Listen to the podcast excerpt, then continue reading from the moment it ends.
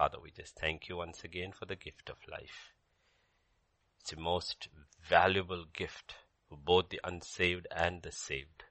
The unsaved an opportunity to bend their knee and bow their heads to the Lordship of Jesus Christ and to the work of your Son and your Son alone on the cross. For to the saved, it is one more day to run the race, to finish that race, to put right things which we need to put right.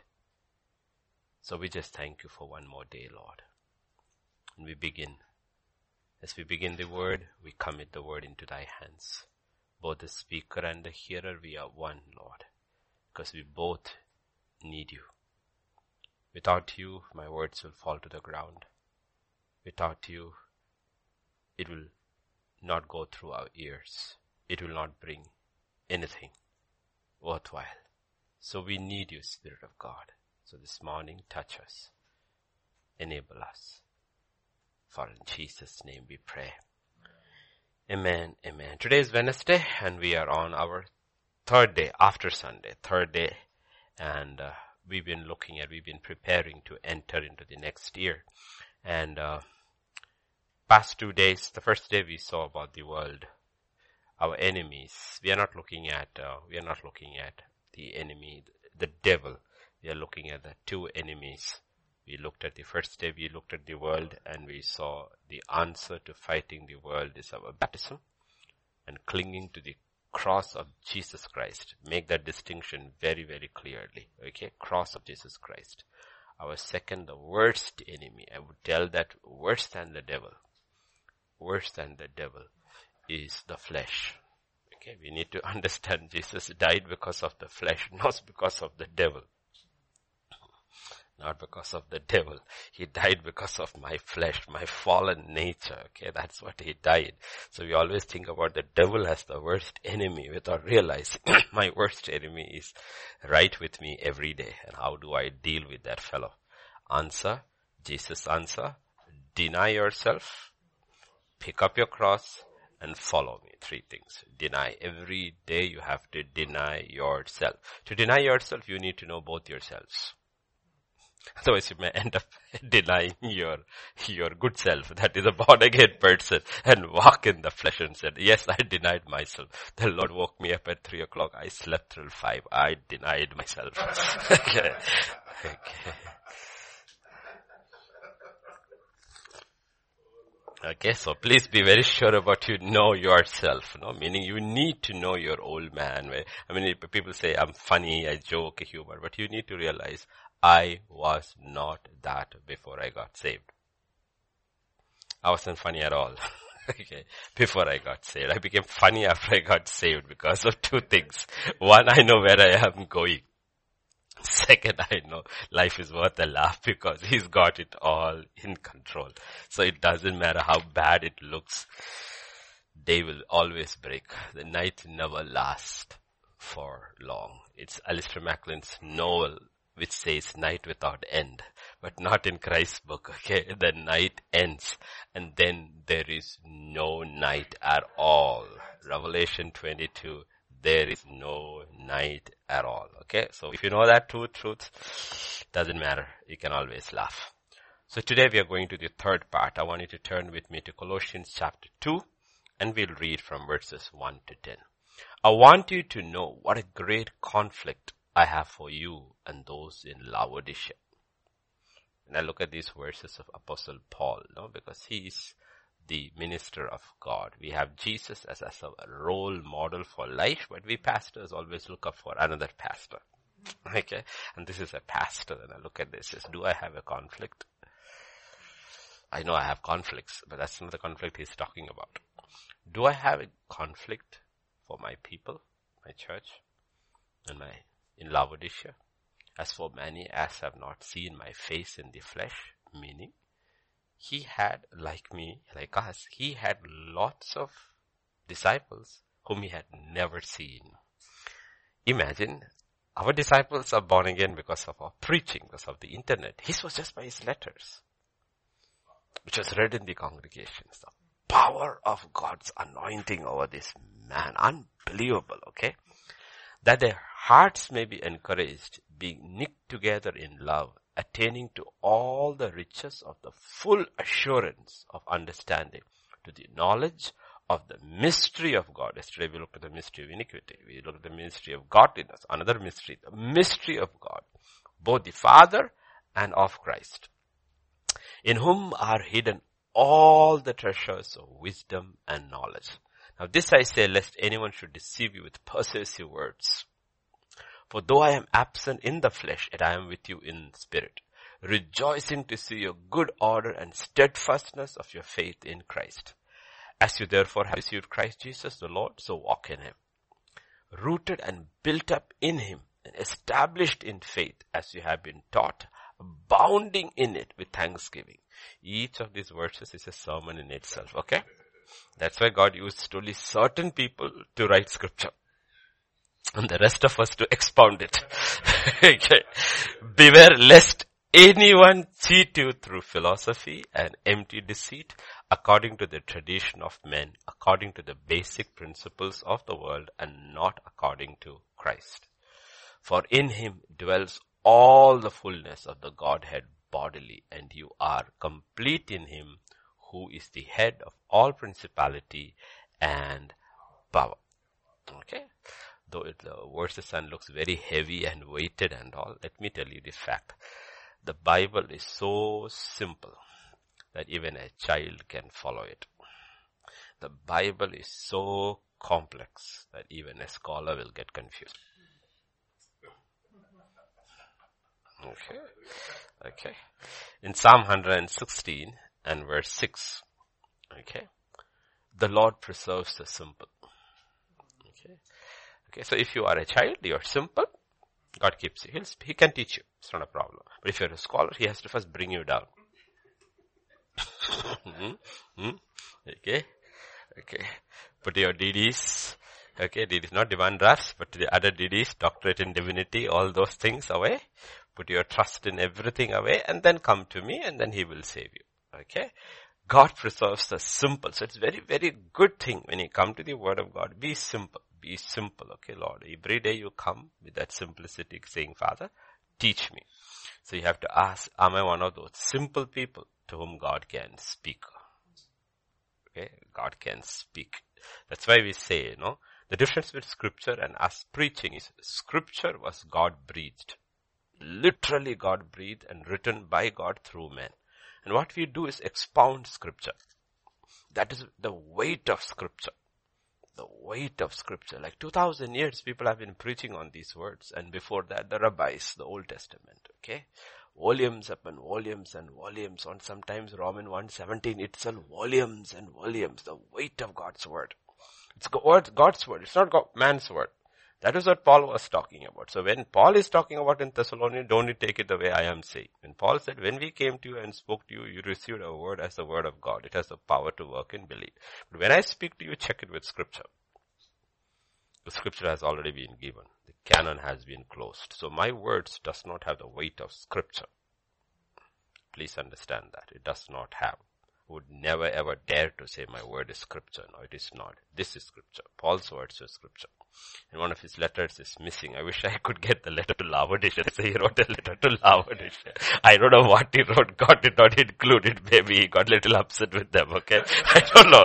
Okay. I was showing it to Pastor Eric. I said, you didn't see. He said there was one letter that is missing.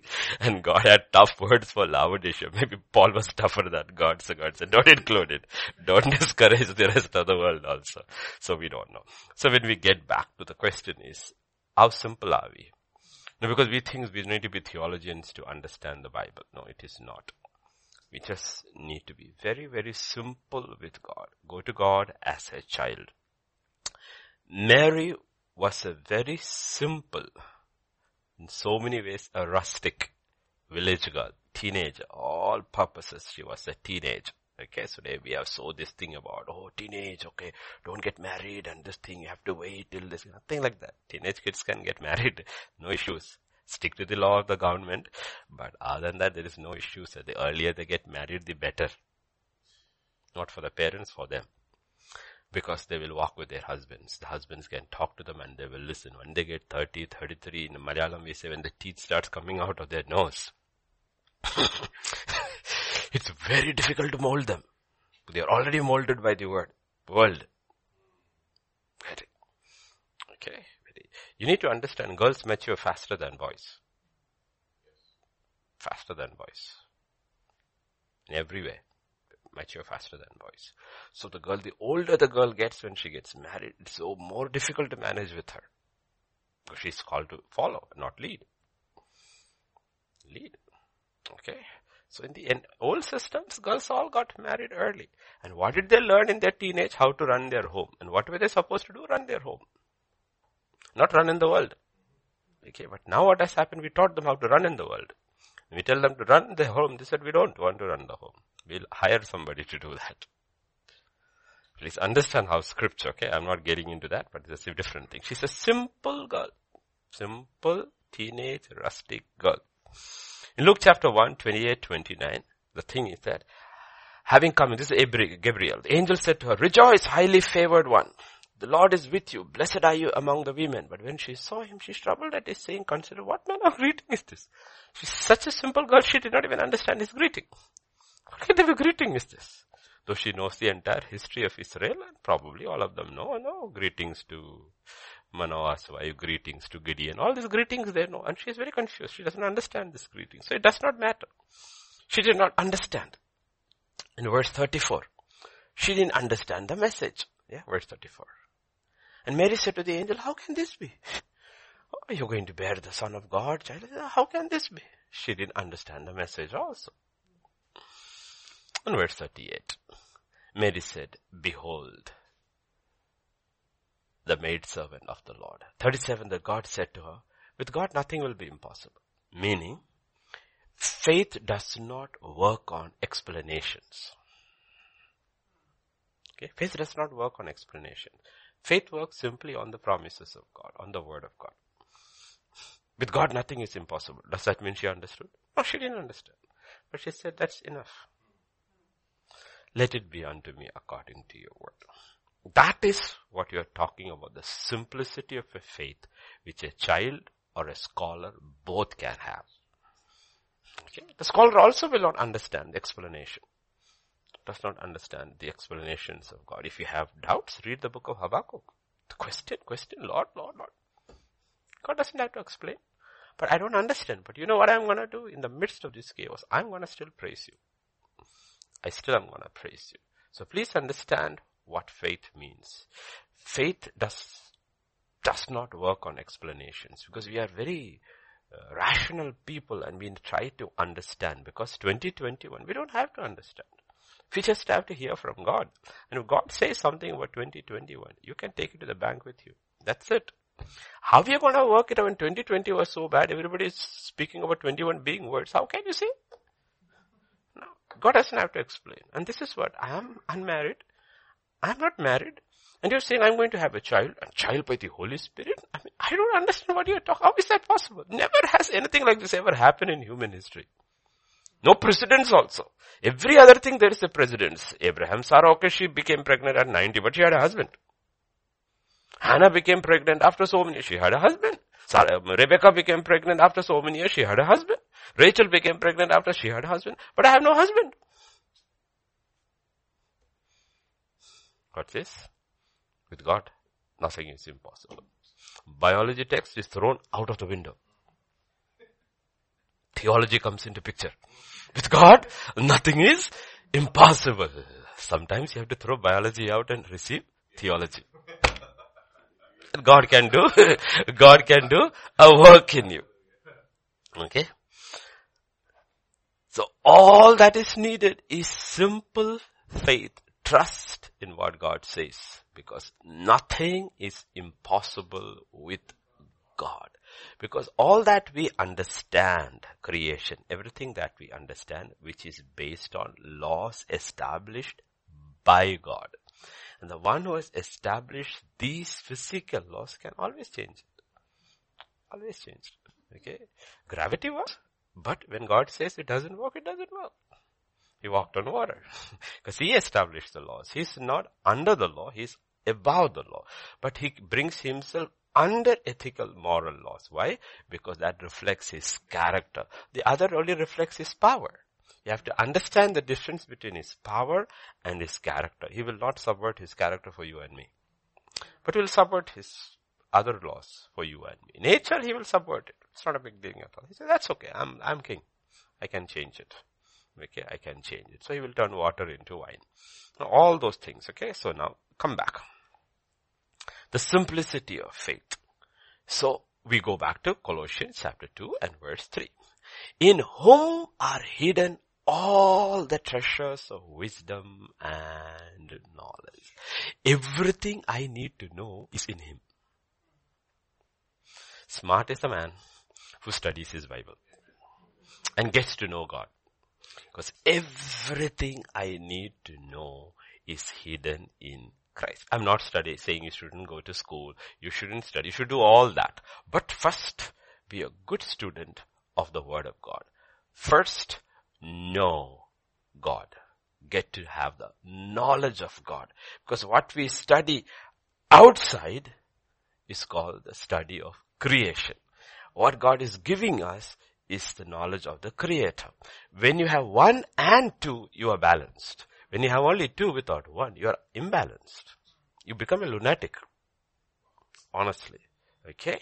That's what you reject the creator and try to know the creation, then you will see in creation there are lots of wonky things which doesn't apply to us. Why? Because what applies to us, we were breathed upon by God. So we have this nature. God did not breathe upon his creation.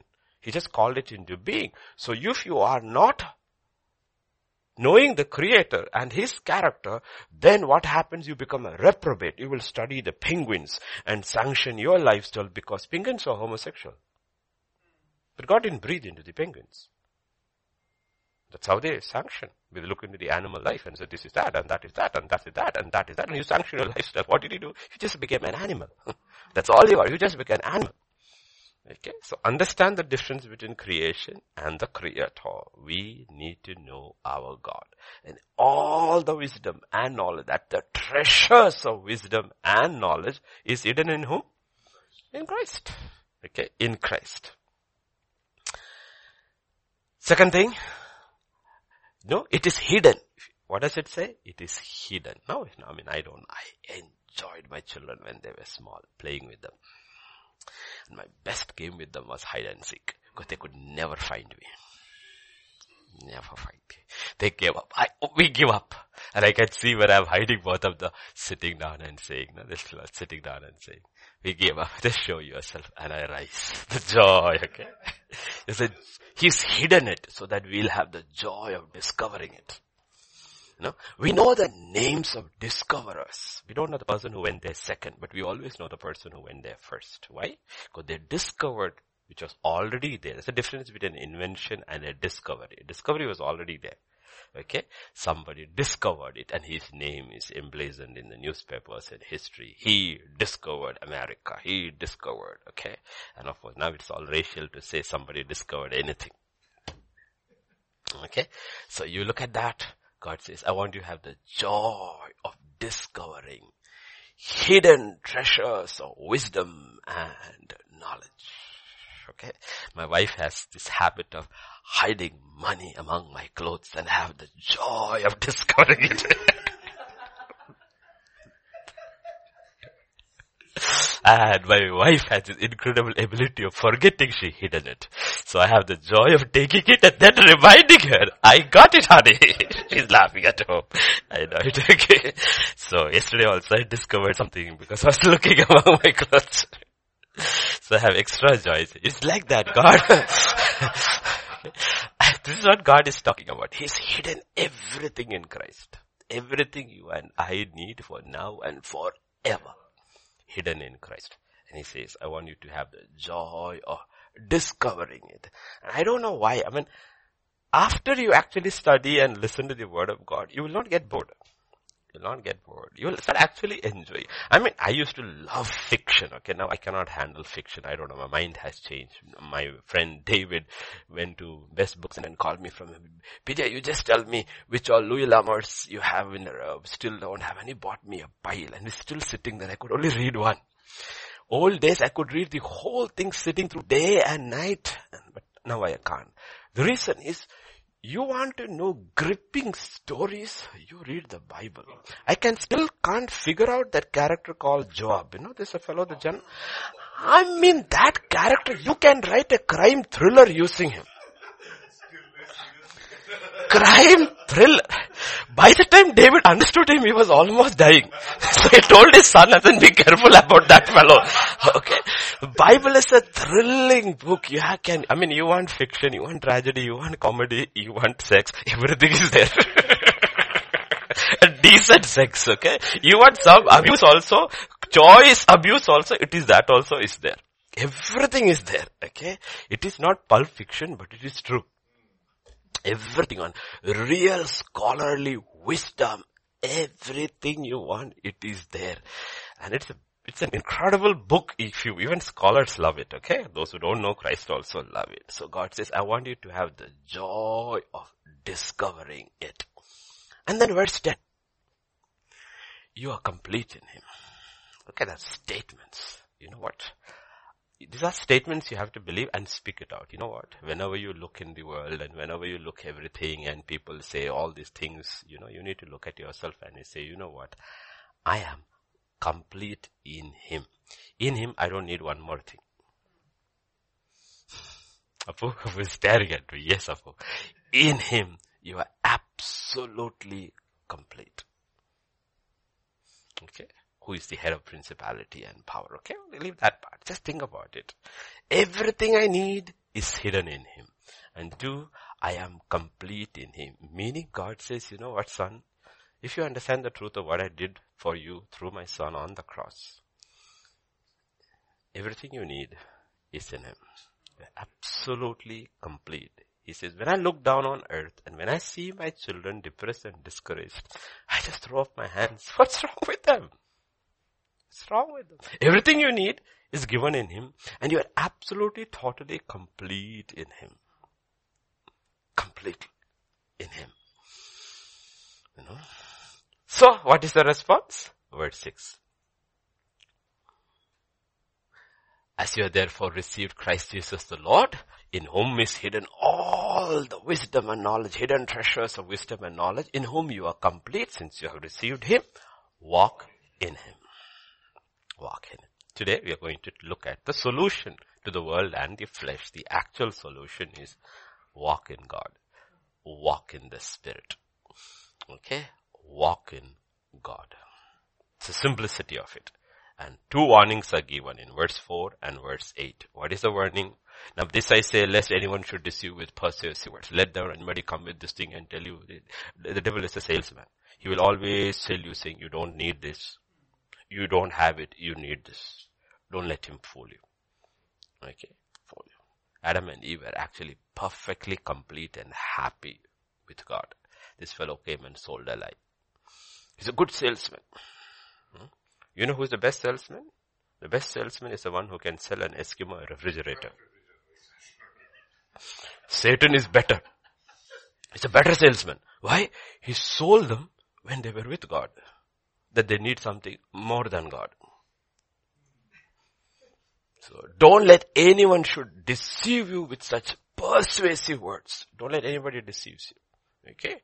That is what Paul was actually talking about. I did not come with human wisdom. Not that he's an, he's a good speaker and he's incredibly brilliant. But he says, when I come and preach to you, I don't want to stand on that. I want to just give it to you the word of God so that your faith will rest on the wisdom of God and not on my arguments and logic. He was the cream de la cream of his generation, the best. He could say he had a double, triple PhD. He could have a PhD in theology, in the Old Testament, in the New Testament, in logic, philosophy, language, everything. He could have taken different PhDs, but he says, I don't want to rely on that. I want to rely on the Word of God. So he was not saying that he was trembling when he was speaking and all. No, he probably spoke very well. But what he was saying, I don't want to rest on anything else other than the Word of God because the Word of God is sufficient. So let not anyone persuade you or deceives you, deceives you with very powerful argument. That's what happens to universities. Why do children all fall away? Believing children when they go to the university, they fall away because their foundation of faith is not secure. Or they really do not know him. Then they go there and hear all these high funda theories you have to hear. You have to hear them putting words together, making arguments and all. You know what? And they fall away. And he said, don't let anyone deceive you. Don't let anyone deceive you. And the next one, verse 8. Beware lest anyone cheat you through philosophy. And empty, empty deceit according to the tradition of men, according to the basic principles of this, not earth, of this world. The world is based on philosophies. All kinds of philosophies are there. Every philosophy are there. And not according to Christ person. So don't get fooled. Do not let anyone fool you. Do not anyone fool you. Okay. In Christ, you and I have everything we need for life and eternity. That is, Christ is God's provision. And that was the lie of the devil to our parents to go outside of the will of God. To discover, pursue knowledge outside of God. And they fell. Okay. So Colossians chapter 2 verse 6.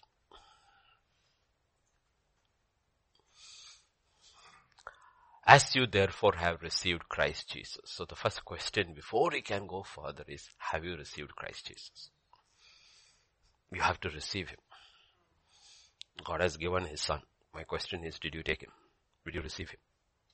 He came to His own and they did not receive Him. But as many as have received, so we have to receive Him. That's the key. You cannot walk in somebody you haven't received. Mm-hmm. Somebody you haven't received. So have you received Him is the first question. Have I received Him? Okay, have I received him? And you know why people are dying left, right and center? Spiritually, literally, in every way dying. It's because they did not receive him. There's a story told about old days in the Brazilian coast, in the, in the, uh, in the sea. There was a ship that um, were drifting and they had run out of drinking water. You know, old days they carried, even now, they carried drinking water.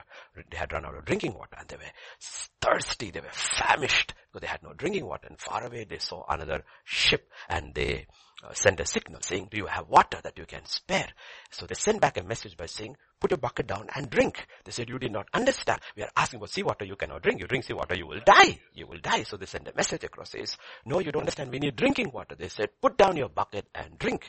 They put down the bucket and they drank. It was fresh water in seawater because they did not know they were near the mouth of the Amazon. Amazon brings millions and millions of tons of fresh water for an entire stretch of the ocean. It is fresh water surrounded by salt water. Okay, people are dying and God is pouring out his life through his son. Dying. Okay. Just dying. Just dying left, right and center. When God has poured out his life through his son. Therefore the question always asked is, did you receive him? Did you receive him? If you have received him, then walk in him. It's interesting. It's not says walk after him. It's not written walk with him. All that is there in the Bible. Walk after God. Walk uh, uh, before God. Walk with God. Here it is saying walk in him. What does it mean? Galatians 5.16 and you have Galatians 5.25. So walk in the Spirit. Walk in the Spirit and you shall not fulfill the lust of the flesh. And 25. Yeah. If we live in the Spirit, let us also walk in the Spirit. Okay. So what does it mean? Walk in the Spirit. Okay. Let me, let me try to tell Peter. Peter, walk in the office. No, it's not about talking about walking. It is your boundaries have been set. Okay. Don't step outside the Spirit. Okay. If you walk in the Spirit, the boundaries set by the Spirit, then you know what? You are safe. You know why Adam and Eve fell? They stepped outside the Spirit. Outside the boundary set by God. And they fell. Walk in the Spirit. The boundaries. It's not walk with the Spirit. That's a different thing. Or walk after the Spirit. That's a different thing. Walk in the Spirit. You know, people get claustrophobic. A lot of people, they cannot sit at their houses. No, they get fidgety, fidgety, fidgety, fidgety, fidgety, and then they go, and they go shopping. They waste their time. The problem is once you step out of your house, time just goes. Okay. One of the most important disciplines is lie, is the first commandment of God. Sit down. Kuchandi. Sit down. So difficult. Sit down. Because the minute you step out, now it's very difficult to sit down because when you sit down, your computer is open and 15 different tabs are open and you don't know what you're reading. Some people watch five movies at the same time. so you don't have to go out to get distracted. You don't have to go out. But saying God has set boundaries. Stay within that boundaries. You know what happens? There is safety. Walk in the Spirit. You don't need fresh air. Fresh air is in Christ. I get claustrophobic. I need to go out. I need some fresh air. That's what David thought. Oh, I'm claustrophobic. I need some fresh air. Let me go to my terrace. But you should have gone out to the battlefield. There was fresher air there.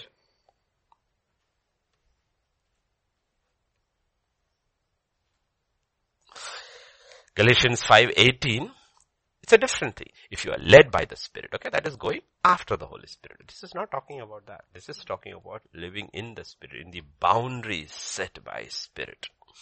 In Philippians 4:19, okay, I gave you the, yeah. My God shall supply all your needs according to his riches in glory by Christ Jesus. Meaning if you are in that boundaries, whatever you need within that is provided here. Let me ask you this question. There was a lockdown. Remember? 65 days or something? Complete lockdown, right? Four of you stayed here. Three of you, four of you stayed here. Did you lack anything? Everything came here. But when you went out, don't you lack? Because the minute you decided to stay in and not God, it was no longer your responsibility, it became my responsibility. Then I was duty bound to see that everything that you needed, I had to see that it got to you. God says, when you stay in my spirit, in that boundaries, you know what? Everything that you need will be supplied by me. Everything you need will be supplied. My God shall supply all your need. Who is telling to whom? The guy who's in the prison is telling to the free man outside, I am, I am absolutely taken care of because I know where I am. I am bound by, by the Spirit. So all my needs are taken care of here. While I know you guys are outside, are breathing fresh. And you need some help, some encouragement from this man who's breathing the Spirit of God. Okay. This is what happens to people. Okay. Ephesians 1 3. Blessed be the God and the Father of our Lord Jesus Christ who has blessed us with every spiritual blessing in the heavenly places. In Christ Jesus. The boundaries of the Spirit. In Christ Jesus. In Christ. In Christ. Psalm 84 verse 11. The Lord is a sun and a shield. The Lord will give grace and glory. It's, it's incredible combination. It's only God can. How can you be sun and a shield? Hmm? Either your sun or your shield. He is both sun and a shield. The Lord will give grace and glory. No good thing will he withhold from those who walk uprightly. If you are within his boundaries, within the spirit, he will not withhold one good thing. He will not withhold one good thing. Stay there, he says. Stay there, he says. In Romans 8.32, the most powerful one in the new covenant. 8.2. He who did not spare his own son, but delivered him up for us all, how shall he not with him also freely give us all things. Everything that you need within those. When you think all things, immediately you're looking at Bill Gates and Ambani. God says, no, stay within the spirit. Stay within the spirit. Stay there. Don't look into the world. In Christ. Okay? In Christ. Stay within the boundaries. Don't look into the world. This is the problem with the people. They look into the promises of God and look into the world and says, I want that thing, I want that thing, I want God says, I didn't say that. I didn't say that. I said everything in my son. Everything in the boundary is set by my spirit. Colossians 2 verse 2 and 3, right?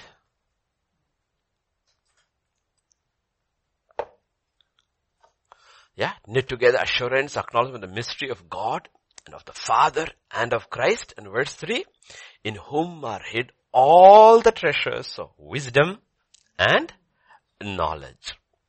So start 2021, day after tomorrow, with its simple faith. All I need is there in Christ. God has set for me boundaries in Christ. God has set blessings for me in Christ. And God has set liberty for me in Christ. God has set freedom and liberty for me in Christ. Boundaries in Christ. Blessings in Christ. Freedom and liberty in Christ. Now let me explain to you so that we understand. Let us look at the two verses, Galatians 5.13 and 2 Corinthians 3.17. For you brethren have been called to liberty. Only do not use liberty as an opportunity for the flesh, but through love serve one another. And 2 Corinthians 3 7. The Lord is the Spirit and where the Spirit of the Lord is, there is liberty. There are two different words which we use. One is the term which is called freedom. The other is called liberty. Freedom is an internal construct. Liberty is an external construct. Okay. Remember Viktor Frankl had told about this. He's a Holocaust survivor. And he's the one who said, everything can be taken from a man, but one thing. The last of human freedoms is to choose one's attitude in any given condition. Your freedom to act can be taken away, but your freedom to react cannot be taken away. You can only give it away. Okay? You're fed up. You are imprisoned. But to be happy or sad is your choice. That's what Paul enjoys. You can be imprisoned. You cannot even lie down. Your legs are put in stock. But that is the last of the freedoms they can take away. But how to react to it is in your hands. Okay? How to react to it is in your hands. Liberty, on the other hand, is primarily an external construct. Okay? Meaning, that is what happens outside. That is why US has something called the Bill of Rights. The Bill of Rights, if you read, is very interesting. It actually, most of the Bill of Rights is what the state cannot do to you. It hardly talks about what the state should do for you. What it cannot do to you. That is why they fight. You cannot stop us from, no pandemic suspends the Bill of Rights. Understand on what uh, points they are arguing. Okay, pandemic, no gathering. But a pandemic doesn't suspend the Bill of Rights. The freedom to gather. That's why you cannot sue them whenever they say whatever they want. Now they're trying to change laws. It's called the freedom of expression. So they have to bring something to call, to bring as hate speech. Bill of Rights. What the state cannot do. Okay, because the whole thing is to protect your liberty. Okay, your liberty. So you have liberty and you have freedom. but you need to realize both for the believer is by the Holy Spirit.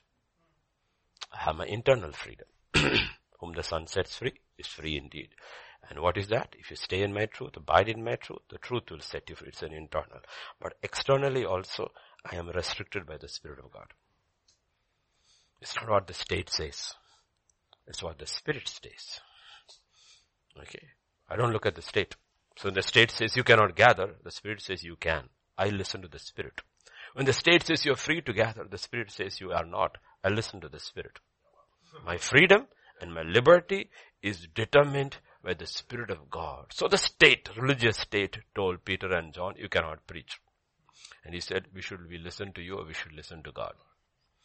Before salvation, they would have never dared to say that. Post salvation, the Spirit came in. Post Pentecost, the Spirit came in and they said, you know what? Our liberty is determined by the Spirit and not by you. Not by you. We will speak about Jesus Christ. Okay, so understand. so like I said, God has set boundaries for me, God has set blessings for me, and God has set liberty for me. So don't die in the midst of fresh water.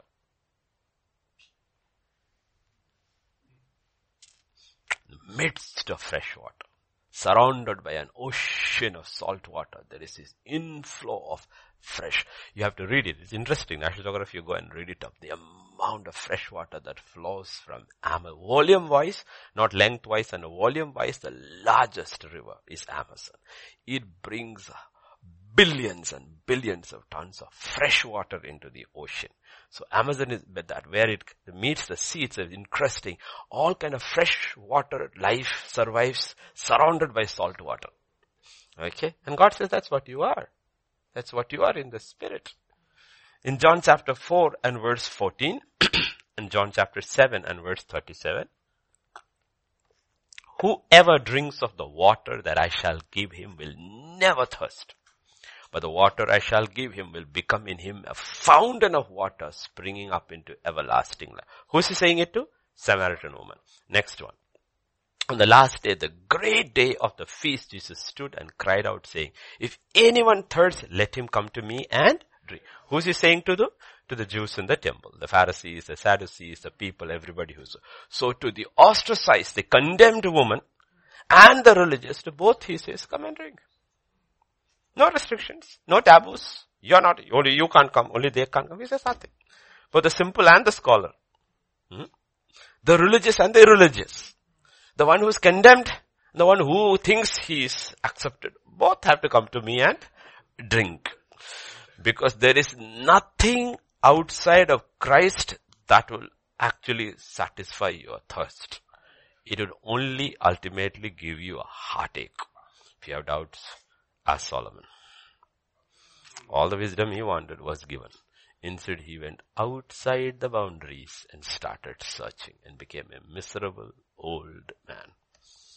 And came up with one advice at the end, which he should have just followed it in the beginning. Okay. Fear God. That's one thing he forgot. Okay. So stay in the boundaries. Colossians chapter 3 and verse 15. What is that? Let the peace of God rule in your hearts. What should rule in your hearts? It's the dog whistle. You know the dog whistle? The dog comes back. It knows it has gone beyond the line. It comes back. The referee will blows the whistle. Meaning, watch your heart. Watch your heart. That is the dog whistle. Are you crossing your line or not? Watch your heart. It's not joy. It's not righteousness. It is peace. Peace is the marker. Boundaries are set. The minute you cross, you lose your peace. Get back in. Get back in. Get back in. Joy is because you obeyed. Joy is because you worship. Joy is because you praise. Joy. That's a different thing. Righteousness is because of what you did. Okay, you know you're growing in righteousness. You believed by faith, you did it, and there is righteousness. Peace is your marker. Peace is your marker. So God has set boundaries. And watch out for that peace. When you lose that peace with God, not with man, with God, our first pursuit is not peace with man, our first pursuit is peace with God. Because he says, as far as possible within you, live with peace with people. With many people it's not possible. Leave them alone. But you have to pursue peace with God because that's your marker. That's a boundary set by God. The minute you step outside that, you will hear the whistle. The whistle. Okay. Stay within that. Okay. So the first step is the most important step. Colossians 2 6. What is that? Receive Jesus. If you haven't received Jesus, receive Jesus now. You have to receive Him. You were not born in a Christian. You were born, born a Gentile. You were born a sinner. You were born a reprobate. And going you, go, taking, taking you to church and attending church did not make you a Christian. You only became a religious reprobate. Going to university did not make you a believer. You only became an intelligent criminal. Is true. If you take a sinner and educate him, all you have done is make a criminal. A smart criminal. Smart criminal. That's why people all the sitting in this thing. I'm not talking all of them. Most of them. Many of them. Um, if you had left them uneducated, they wouldn't have done so many crimes.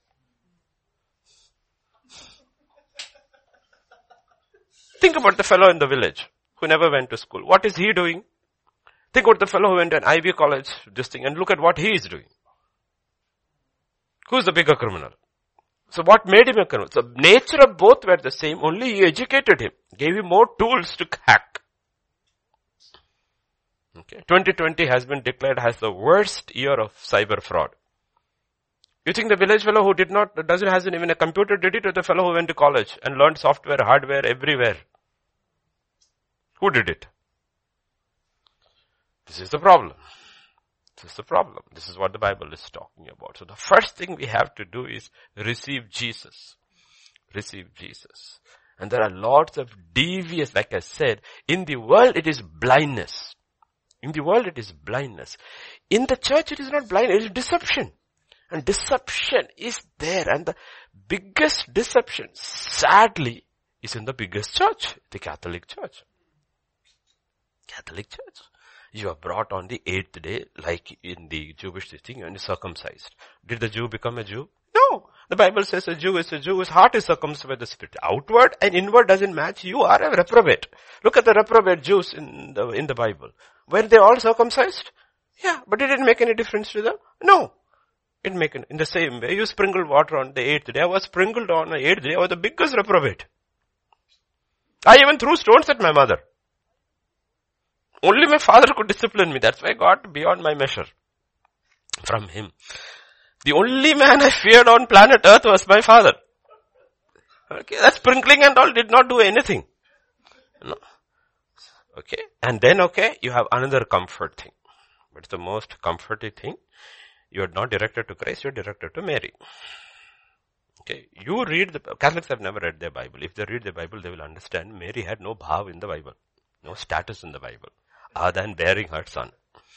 After that, she had no clue. Many of prophecies which were told to her, she did not understand. Okay, did not understand. If she is co-redeemer with Christ, how can you not understand what is being told? Okay, your child does not understand, he is a child, you are a woman. What is being about a child, she does not understand. She kept in her heart and pondered about it. And she still did not understand. And Jesus had to say it very clearly. Who does the will of my father is my family, my mother, and she's outside through it all. Okay? So that's a second lie. Second deception. And I'm the most hurt person through all of this is Mary herself. There's a real Mary and there's a dis, uh, uh, um, like uh, a false Mary. The false Mary has been has been given to the church. The true Mary only said one thing true. What is that? Let it be unto me according to your word. Second, second thing she told to us that go to him and listen to him. That's all she said. And all the Catholic Church has to do is that keep a signboard with Mary's statue, say go to him, don't come to me. In every Catholic church, if God were to do a miracle with an angel changing the board saying, don't go to her, go to him. Listen to what he says. Suddenly there will be transformation in the church. Even during this pandemic with all this thing, lockdown and all, you know what? The Pope walked on with all his entourage through the event and bowed down before Mary. What can Mary do? The first time you see her in public, that is uh, in uh, in when her son got into ministry, she's explaining her helplessness. Son, they have no wine. I don't know what to do, and you're still going to her. The question is, did uh, Mary make the water into wine or Jesus did? So why are you going to her? And it's totally, people don't even understand salvation. When salvation took place, what came into you is the Spirit of God. So when you pray, if I pray and you pray, if we have to pray, we can only pray through the Spirit. The Spirit takes it to Christ, Christ takes it to the Father. So where does Mary come? Where does Mary come? So if I pray to Mary, what is the Holy Spirit doing? What is the Holy Spirit? The Spirit of God. What's the Holy Spirit doing? You have to answer this logical, what's the Holy Spirit doing then? Where is the Holy Spirit in the whole picture? Because that's how I am born again. If I have not received, if any man does not have the Spirit, he is not of God. If I have received the Holy Spirit and He is indwelling in him, my, then everything that I do in Christ, in Spirit, is through the Spirit. So when I pray, if the Spirit is not involved, then will the Spirit pray to Mary? Okay. People don't think logically. Even Bible reading Catholics don't think, you know, you know, there is something wrong over here. It's a blasphemy. It's a blasphemy because when I am praying, it's the spirit in me. That's the issue with the charismatic Christians. They're very good at everything, but to stay within that order, at the end they will bring Mary in. Otherwise they have, they have the gifts of the Holy Spirit. But at the end, somehow they have to sneak Mary in towards the end. And that's where they go wrong. Absolutely wrong. The Mary thing deception. Until then, they are not set free. Really, they don't experience the, freedom, the liberty which the Spirit gives because Mary blocks them. And that's not a true Mary. The true Mary is a different Mary. This is a false Mary. Like Paul said, there's a false gospel, there's a false Jesus, and there's a false Spirit, false apostles. There's a false Mary also. This is not the real Mary. The real Mary would never do this. She knows who her son is, that she was saved through her son. Then there is another bigger lie, which is called purgatory. There is nothing called purgatory in the Bible. Purgatory was a Middle Ages invention by a guy called Dante, who wrote the Inferno. It is a very comfortable question, meaning, if you die as a sinner, anyway you are a Catholic, you are saved. If you die as a sinner, don't worry, you will go to this place called purgatory where God will clean you out and ultimately take you to heaven.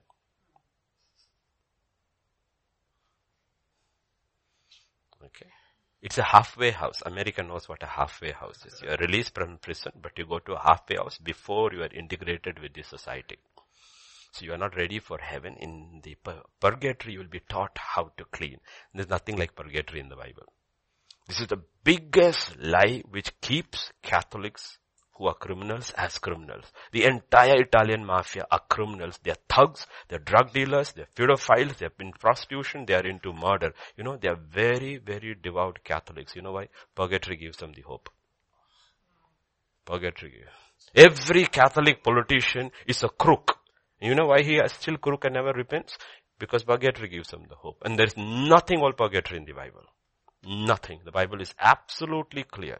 It is appointed unto man to die once, and after that it is judgment. If there is purgatory, then in um, um, Revelation uh, 20, why should books be opened? Why are people sent into the lake of fire?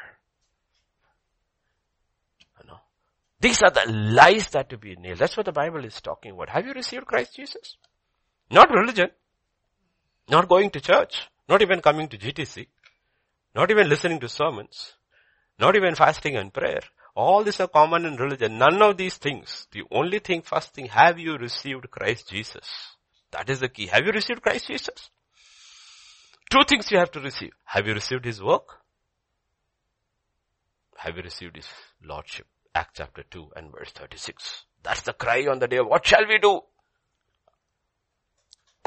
It's a response to this statement. Let the whole house of Israel know assuredly God has made this Jesus whom you crucified both Lord and Christ.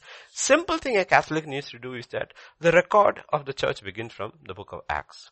From the book of Acts chapter 1 all the way to Revelation 22, 21, there's only one mention of Mary. What is that? She's with the apostles, all of them praying and waiting for the Holy Spirit to come. Only one. Otherwise Peter should have said, let all the house of Israel assuredly know that God has made Mary and her son whom he have crucified and both of them Lord and Lady and Christ. Did he say anything like that? Did he say anything like that? We are not demeaning her, but we have to nail the lie. Otherwise people will perish and go to hell. Go to hell. You know? They will really perish and go to hell. And it's because of the lie within the church, the deception within the church. And what does he say? Two things. God has made Jesus, whom you crucified, both Lord and Christ, Savior. The Lordship of Jesus Christ and the work of Jesus Christ. What He did for us in His life, in His birth, in His life, His death and His resurrection. I have to believe in that and that alone and God is satisfied with it. God is satisfied. I am not bringing anything of mine into it. When I am repenting, I am saying no to my entire life, putting my entire weight on Him alone. That is what it means to be saved by faith. Faith in what? Faith in Christ as your Savior. You cannot have faith in Christ and Mary. You cannot have faith in Christ and the church. You cannot have faith in Christ and your works. You cannot have faith. Nothing can be added to that. Just Christ and Christ alone. That's all God will accept. Nothing else. Anything Adding to that is blasphemy. God will not accept it. But that's what the Bible is talking. And the Lordship. Okay. Think about it. Two things. Savior and Lordship. In the New Testament, the word Savior used 24 times. And the Lord is used 434 times. 24 times? Savior. 434 times? Lord. And our problem is with Lordship. Problem is with lordship. So Colossians 2 6, if you have received him, therefore, as you have received him, this is meaning it is written to people who have received Christ. Others won't understand it. As you therefore have received Jesus the Lord, not Christ Jesus, you have received whom? Christ Jesus the Lord. You have accepted. Whatever way of your understanding. A child can accept Jesus as a Lord. An older man can. And their understanding is different. But both has accepted the Lordship. The headship, the Lordship of Jesus Christ. So, walk in Him. You cannot accept the Saviorhood of Jesus Christ and walk in Him. Cannot. It's not possible. Before you can walk in Him, you have to accept His Lordship. A lot of people have not accepted the Lordship yet. And that's where they're struggling. You have to accept the Lordship. I accept your complete say in my life. And then God will start speaking to you and you can walk in Him. Okay? So what is walking? Walk in Him. What is walking? Simple question. What is walking? It's a series of steps. You don't need to know rocket science to understand that. What is walking? One step after another. You cannot walk and stand. If you're walking, you have to walk. Okay? If I'm walking, I have to walk. If I stand, I stop walking. Okay? If I try to walk and stand, I will fall. I will be imbalanced. What are you doing? I'm not sure. Am I, are you walking or standing? If I stand like, that, what am I doing? People say that's a very funny position. Right? You cannot walk and stand. We're not talking about standing in custody. That's a spiritual position. Bible does not say standing in Christ is a physical position. No. You are only asked uh, to walk in Christ. Spiritual stand is taking a stand against the enemy even while you are walking. So a believer has to do three things simultaneously in the spiritual. He sits, he walks, and he stands.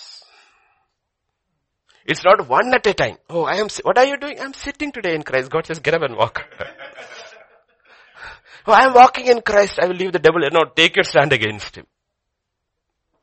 All three. All three. Okay, understand? All three. So the question is, how do I walk in him? As you therefore receive Christ Jesus the Lord, so walk in him. So how do I walk in him? Go back to the same sin. How did you receive him? How did you receive him? As you therefore received Christ, so walk in him. Just the way you received him, same way you walk in. How did you receive him? By faith. How do you walk in him? By faith. So how did you receive him? Go back.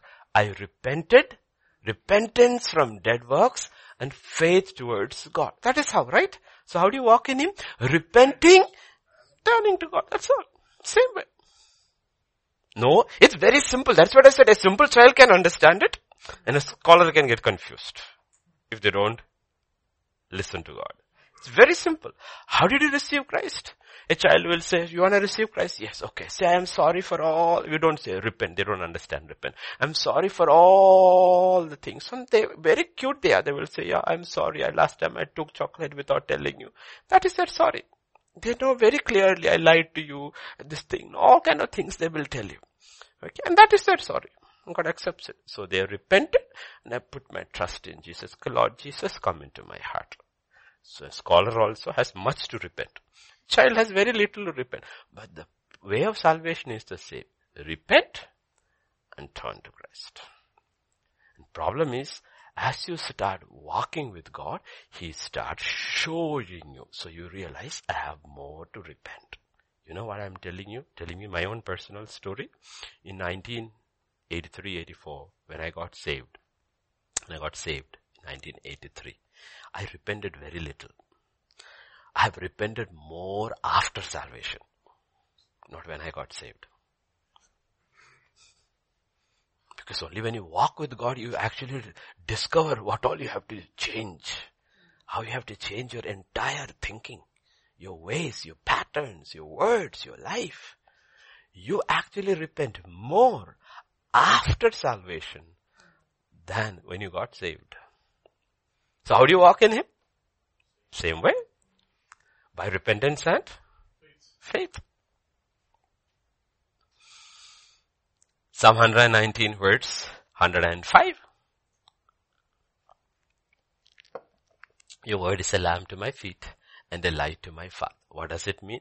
I mean, because we live in this modern life, we don't know, old days when we all grew up, the torch and the lantern were, ah, we had these hurricane lanterns, the hurricane lanterns because power goes, wind blows and everything.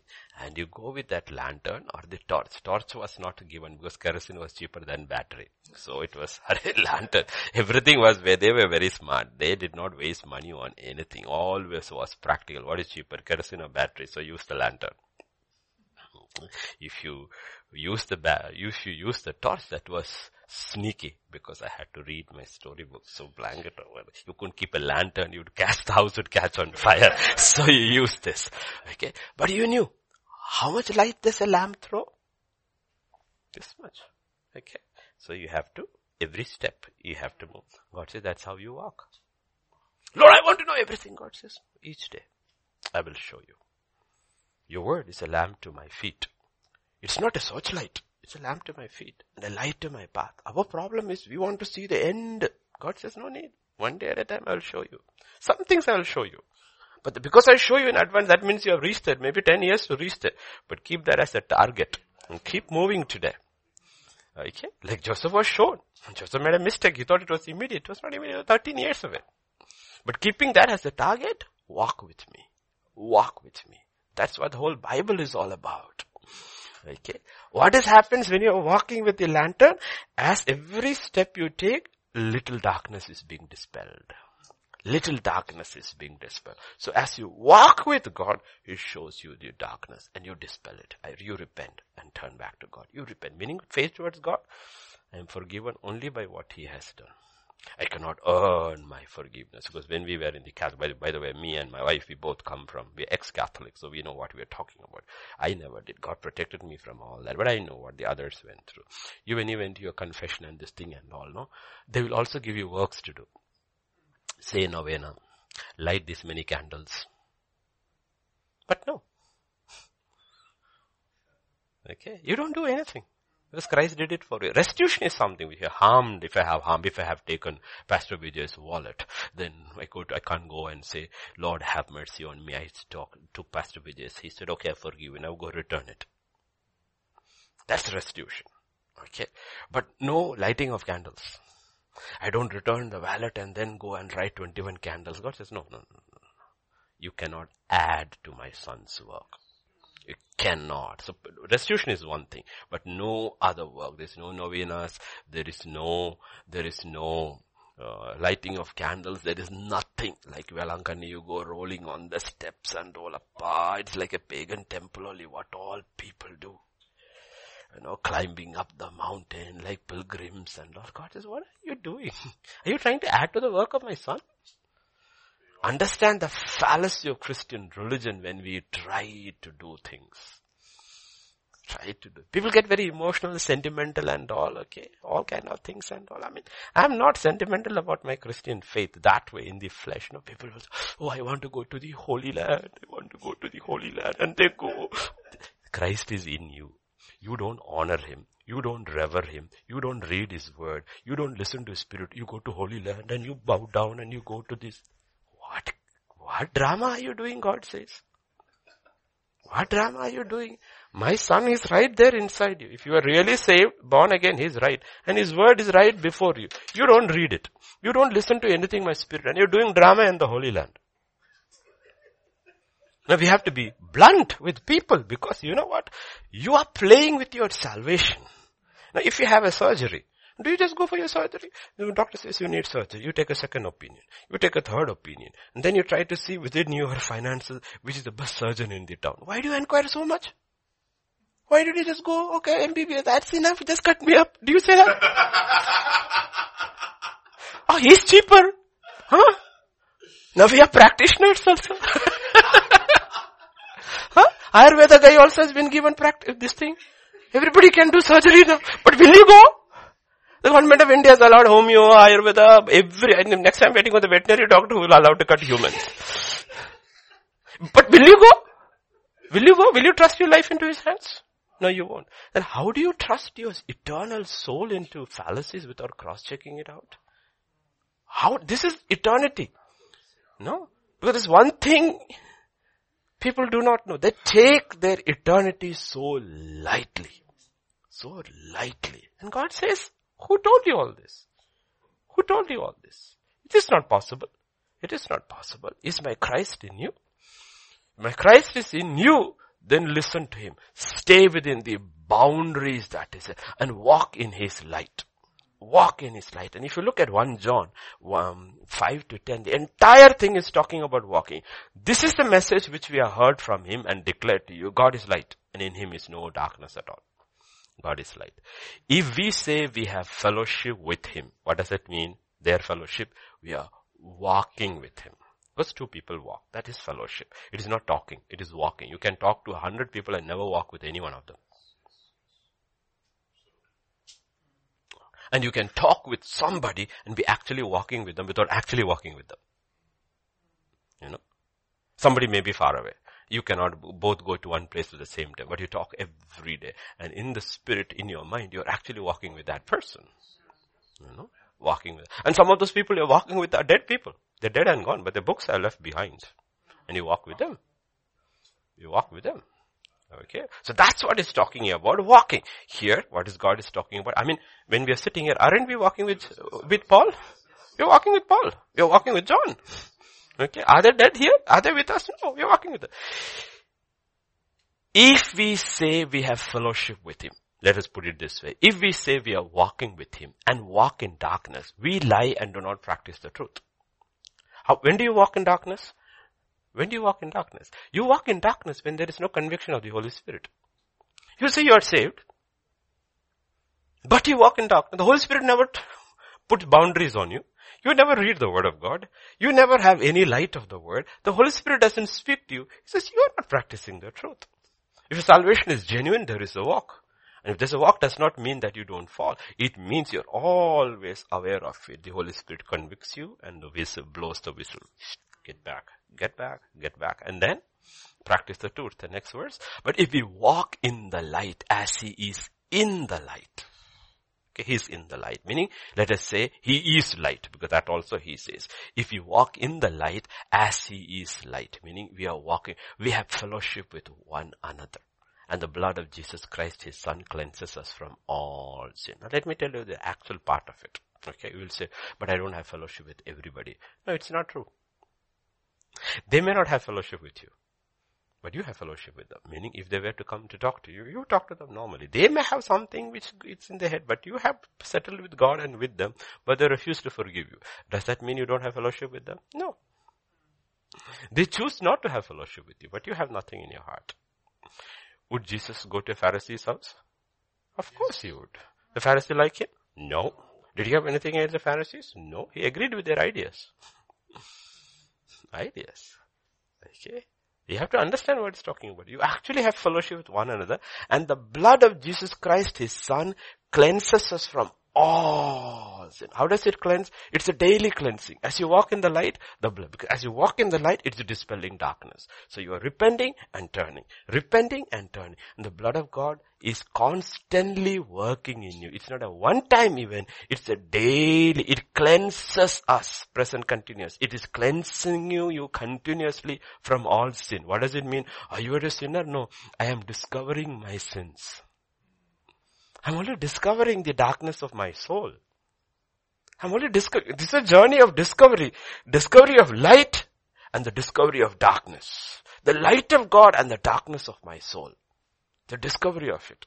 Let me ask you this question. At Zarephath, at uh, Kerith, did Elijah ever think that he would run before Jezebel? No. That he would be suicidal? At Zarephath, did he think? At Carmel, did he think? But it was always there. It's always there. It is always there. Okay. A lot of things we do not do, but doesn't mean it is not there. it is there. It is there. So we are seeing the depravity of the human soul. The depravity of the human soul. That's why it says, if we say we have no sin, we deceive ourselves. And the truth is not in us. On the other hand, if we confess our sins, He is faithful just to forgive us our sins and cleanse us from all righteousness. And if we say we have not sinned, we make Him a liar. And His word is not in us. What does it say? Listen, we have to read this. Loaded statements. This. If we say we have not sinned, we make him a liar. But I say I have not sinned. How can I make him a liar? I haven't sinned. How can? He says, is his, is his word in you? His word in you? His word is light. Is his word in you? His word in you. If his word is in you, the word will show your darkness. Do you know the whole word? Uh, no. So you don't know all your darkness. the only one in whom there was no darkness. It is reported to him. In the beginning was the Word. The Word was God. He was the Word. He came in the flesh and there was no sin in him because he was the Word. He was. Are we the Word? No.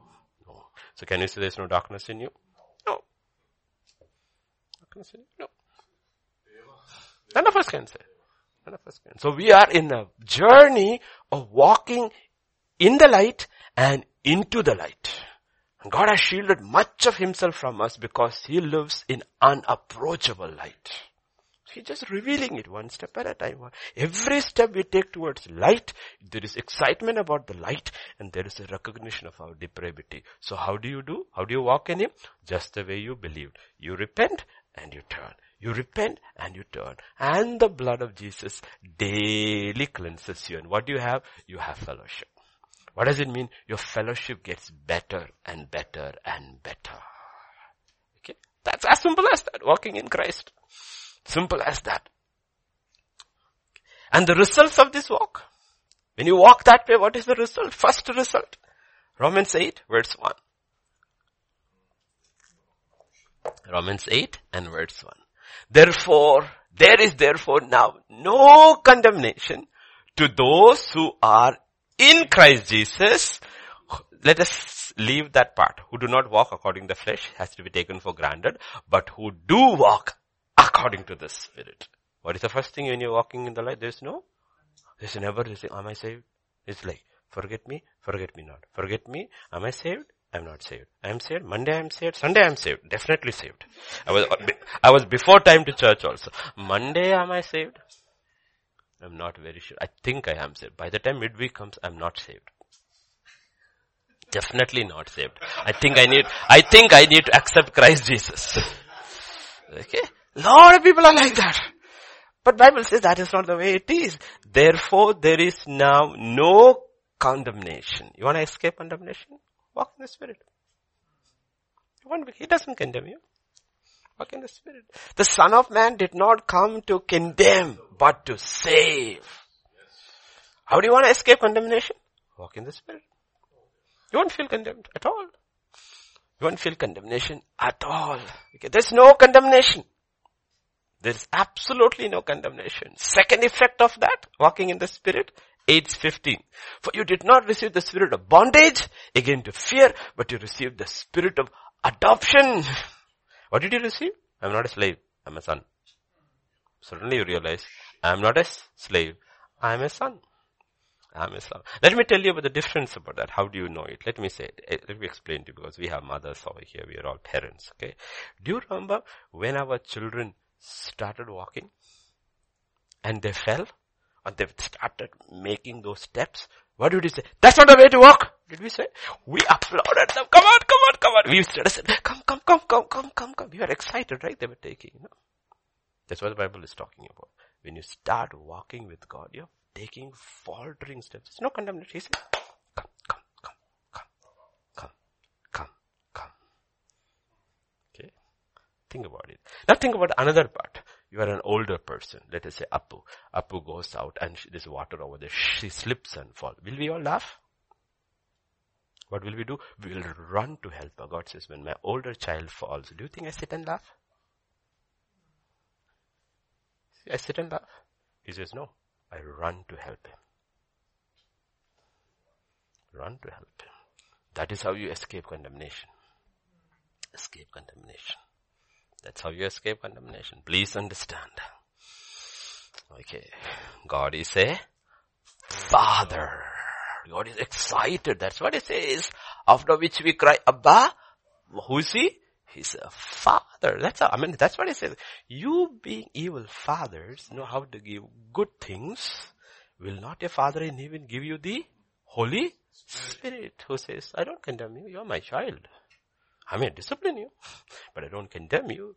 You know, me, earthly father, in those days when we had no camera, no cell phone, I mean, no, none of these simple, ordinary cameras, you know, when my eldest daughter was, I looked at her for a couple of days, three or four months old, I looked at her and said, okay, this child is gonna turn over very soon. And I waited for days and when she took her first turn, I captured it on my camera. I still have it. You guys, it is very easy to cell phone is there, video recording, what? They're all one, one little camera, film loaded and waiting, waiting, waiting, waiting. This one is trying, this trying. Today she's going to turn, didn't try. Mm, okay. Still flop, float back on her belly. Then one day, she turned over and I took the picture. I still have the picture. The first time my baby turned over. If I earthly evil father is so tickled by her baby turning over, what do you think about God?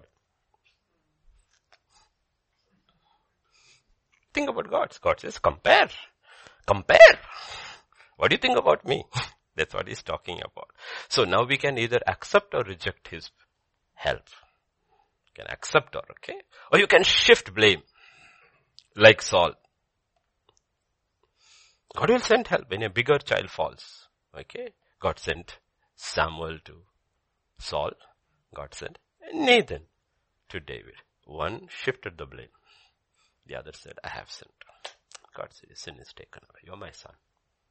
You're my son. Consequences will follow, but you're my son. I will never, I will never disown you. I will not disown you. You're my son. Turn to Romans chapter 8, 10 verse 8. 18 onwards. 10, 18. But I say, have they not heard? Of course they have heard. Have they not? Question, it's a rhetorical question. Have they not heard? Of course they have heard.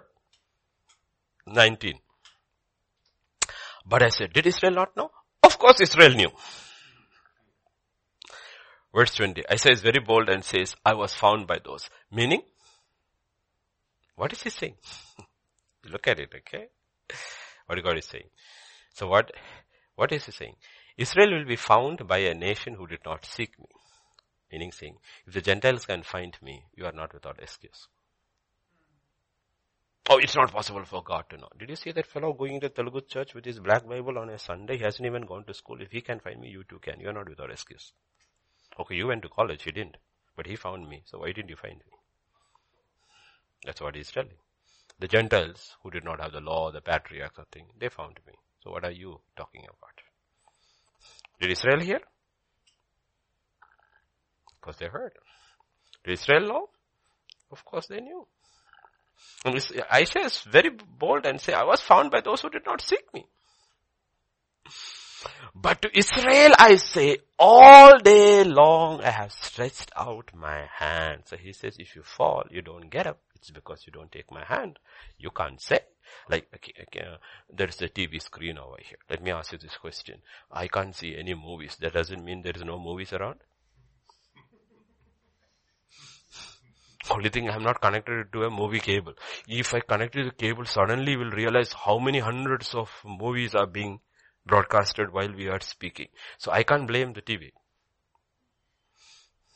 So I fell.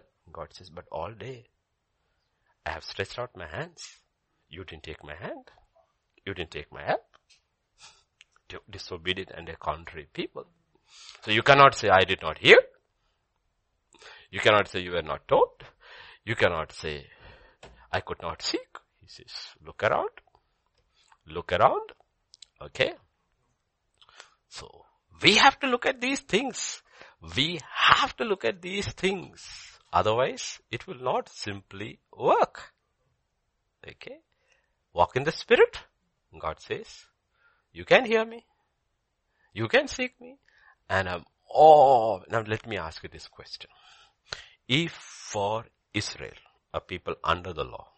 He stood all day long with his hands outstretched. You think he took his hands off for a people who are under grace, who belong to his son? Oh, these, those were people of the law, but you, grace, no. He says, I'm standing day and night with my hands outstretched for you. Okay. So we have a thought, excuse. God says, come back to me. I will come back to you and I will clean you up. I will clean you up so that you can walk with me. And as I keep walking with me, I will keep cleaning you up continuously as you walk so you can walk closer with me. There's no other way to walk with. Romans 8, 26. Okay, we're talking about, yeah, come 826. Likewise, the Spirit also helps in our weaknesses for we do not know what we should pray for as we ought. But the Spirit Himself makes intercession for us with groanings which cannot be uttered. Okay? In my walk with God, one of the most important, two important facets are because you have two legs to walk, right? Walking. You cannot walk on one leg. You can only hop. Okay? Some people are hopping. They only pray. They don't read the word. They don't meditate on the word. They don't hear from God. Otherwise, they only read the word of God. They don't pray.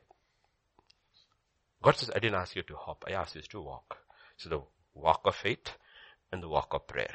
Word and prayer. So they gave themselves continuously to the word and to prayer. So the Bible says about likewise, the Spirit is the one who teaches us to pray. When I walk in the Spirit, I'm also praying in the Spirit. Okay. Praying in the Spirit. So look over there. Okay. Likewise, the Holy Spirit helps us in our, uh, the problem about is that He cannot help you in your weakness unless you accept you're weak. One of the most difficult thing for people is to accept they are weak. The thing with God is that He only helps those who are weak. Only you are weak also helps in our weaknesses. Can you accept? I am weak. Okay. Can you accept you are weak? Adam did not. Eve did not. Cain did not. Abel did. Abel accepted. That's why he came by faith. God's way. Why is that? I am weak. Adam said Eve. Eve said snake. Snake wouldn't say anything. Nobody's accepting they are weak. He's, Adam is saying, I am strong, but she is weak. She's saying, I am strong. That one is weak. And that one God did not ask him anything, just curse him. Okay. Abel refuses to accept his weak. Where is your brother? I'm not my brother's keeper. You see, I got, I'm busy. I have no time for my brother. I'm not a weak dude. Nobody accepts their weakness. Then how does the Spirit help us? Because the help of God is for the weak. That's why Jesus said, learn from me. I'm meek and lowly. Okay. So faith and prayer, both. Okay, faith and prayer, both. Is a step in weakness. In weakness. The religious people would never receive Jesus because they thought they were strong. That's what he said. You guys are all outside. Look at the prostitutes and the tax collectors. They're all coming into the, why? They know they're weak. You guys are weak, but you don't accept you're weak. You won't accept you are weak. You know? So both faith and prayer. What is faith? Definition of faith according to the word? Faith comes from? Faith comes from? That means I have to listen to somebody, right? That's weakness. I don't listen to anybody. Everybody listens to me. So whether it is faith or prayer, prayer means I need to go to somebody.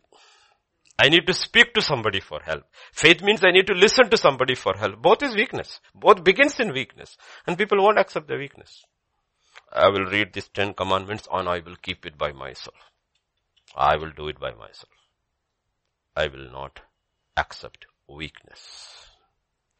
Okay. And that's our problem. I want to walk in the spirit, but spirit helps only those who are weak. And faith is a step towards weakness, acceptance of weakness. So is genuine prayer. Most prayers or many prayers are flattery, like Jesus said. It is not prayer, it is a flattery. Patting yourself in the back. Hmm? So the question is, do we listen? do we listen? If we don't listen, how can the Spirit help us? Right? Do we listen? Am I weak? Do we listen? The question today, 30th of December 2020. Did I listen? Did I listen with my eyes? See, we have been given five senses. Eyes, nose, um, eyes, nose, ears, taste, and skin. Okay, but with all these five, what is common? You listen. You can speak with all this. And you can also see with all, hear with all these things. And Romans 120 talks about listening with our eyes. Since creation of the world, his invisible attributes are clearly seen, being understood by the things that are made. Did we listen? And you looked at all of these things and you he say, you know what? God is real. Did we listen? Him speaking through creation? Did we listen? There are, for a child of God, there are no accidents out there in creation. Everything is coincidence. He sees it's the hand of his father everywhere. That's why I keep telling, don't take your children to the malls, take them to the parks. One is your father's creation, other is man's creation. Don't let them get attracted by man's creation. Let them enjoy their father's creation. Because this will create lust, that will create adoration. Which do you want? Which do you want? Avoid the world as far as possible because the world and its lusts, lusts, take them into God's creation. You will enjoy it. You can sit there. When I used to teach there as a young kid, I was very young in my early twenties and uh, this little town was on the side of this beautiful river, the Himalayas on one side and you could, you could walk down the river. I had my own special spot hidden from the rest of the town. I discovered it myself one day. You cut through the bushes and everything. You go there. there is this huge rock overlooking the river flowing and I used to sit there for hours together. Just sit there. That was my shopping mall. Okay, you just sit there. I was not Wordsworth, Mother Nature, but Father God. Not enjoying Mother Nature but enjoying Father God, the Father of all creation. You know, he says, can you hear? Can you hear? That's what he's saying. All of creation. You can hear. Hear God speak. Hear God speak. Know, God speak. This, this incredible story is told about this king who was fleeing from his enemies. He got into his cave and he hid over there, right? And his soldiers were searching all over there. And what happened? A spider came and built its web across the doorway. So the soldiers were looking into every hole and when they came, the captain said, no, he can't be here. And they went because he said there's a spider web. If he had been there, the spider web uh, would not be there, would have broken through it and left. And the king's reaction was that, you know, God sent a spider, created a web, protected me with a little web which my whole army couldn't do. What an entire army couldn't do, the spider did. God just sent a spider, made a web and protected me. Could you see God? Hmm? Could you see God? So God is talking about. Do you hear me? Can you hear me? Can you hear? We listen with our ears. First Kings 19, 11 to 13. We listen with our ears. Okay, because if you don't listen, with prayer and faith, the first thing is not speaking. It is listening. Remember the four LSRW, listening, speaking, reading, writing. First is listening. We all go speak to God. God says, can you listen after that? Little listen. Your solution doesn't come from you speaking. Your solution comes from hearing. Hearing. Then he said, go out and stand on the mountain before the Lord. And behold, the Lord passed by and a great and a strong wind tore into the mountain and broke the rocks into pieces before the Lord. But the Lord was not in the, it's interesting. The Lord passed by, but the Lord was not in it. You have to differentiate the power and the presence of God. You can experience the power of God where the presence of God is in there. And I'm not after power, I'm after presence. You have to make it very clear. I'm not after power, I'm after presence. That's what God told Moses, I'll send an angel. He says, no, I'm not going. If your presence doesn't go, okay? And then, strong wind tore but the Lord was not in the wind. After the wind, an earthquake, the Lord was not in the earthquake. In verse 12, after earthquake, a fire, but the Lord was not in the fire. After the fire, still small voice. So it was. When Elijah heard it, he heard all the other four. He heard the wind, he heard the earthquake, he heard the fire. All of it has sounds. But when he heard the still small voice, he wrapped his face in his mantle, went out and stood off the cave. And the voice came to him and suddenly a voice came and said, what are you doing here, Elijah? God says, did you hear my voice? It's not loud. I don't shout on my kids. I don't talk loudly to my kids. I speak softly to my kids. Softly. Sometimes when God gets angry, but I'm not saying most of the time He's not angry. He speaks softly. And we have to learn. Learn to, we ourselves have to learn to first to speak softly so that we can hear small voices. If we speak very loudly, our ears get used to our own loud voice and our ears don't get tuned to small voices. It's a very dangerous thing. So we have to, it's just he heard that still voice. And what did he ask him? What are you doing here, Elijah? It's interesting question, right? what are you doing here, Elijah? It's interesting. He's come for a solution. What are you doing over here? You know what?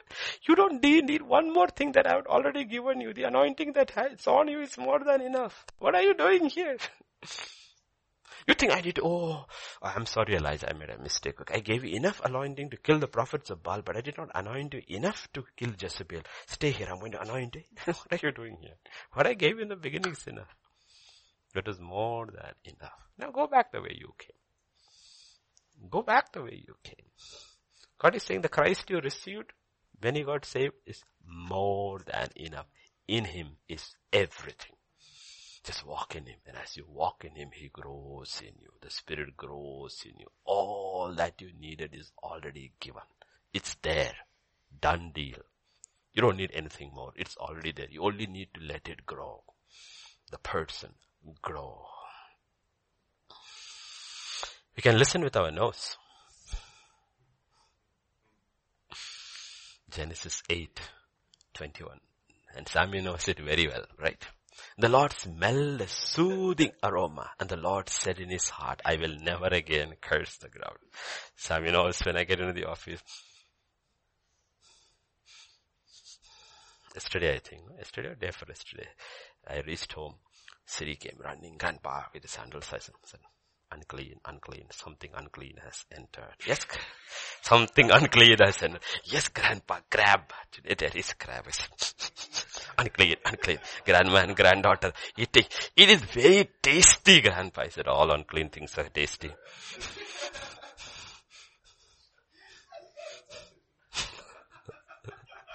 Apu is putting her head down.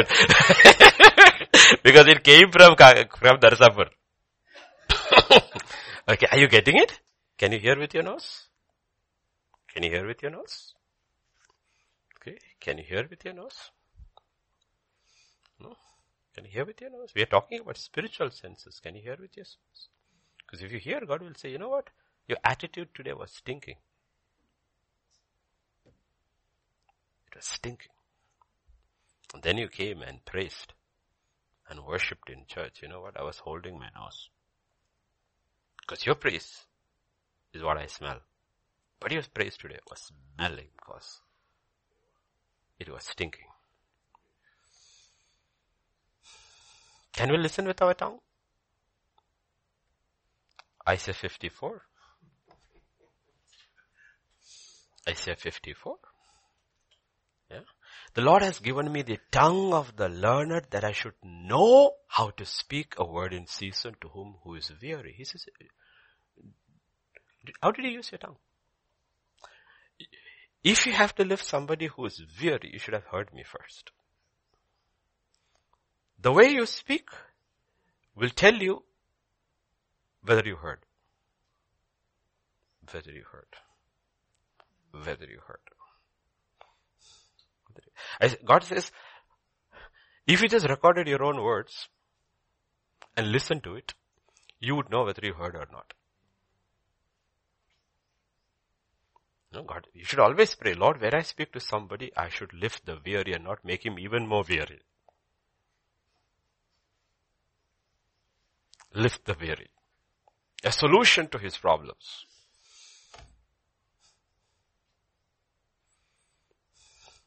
Mark 5.30.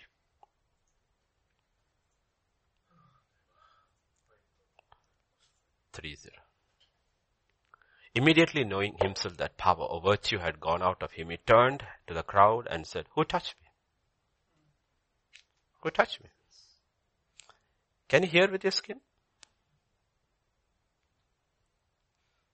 Can you hear with your skin? We do hear with our skin. When our flesh is touched, who touched me? See, if you can, if you can hear with your flesh, God says you should be able to hear with your spirit. Who touched me?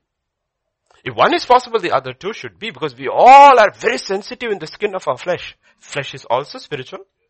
It is not a physical thing. It's very spiritual. Oh, pastor was speaking to me today. if it is in a nice way, it is okay. We are so sensitive in the flesh, God says. Are you sensitive in your skin?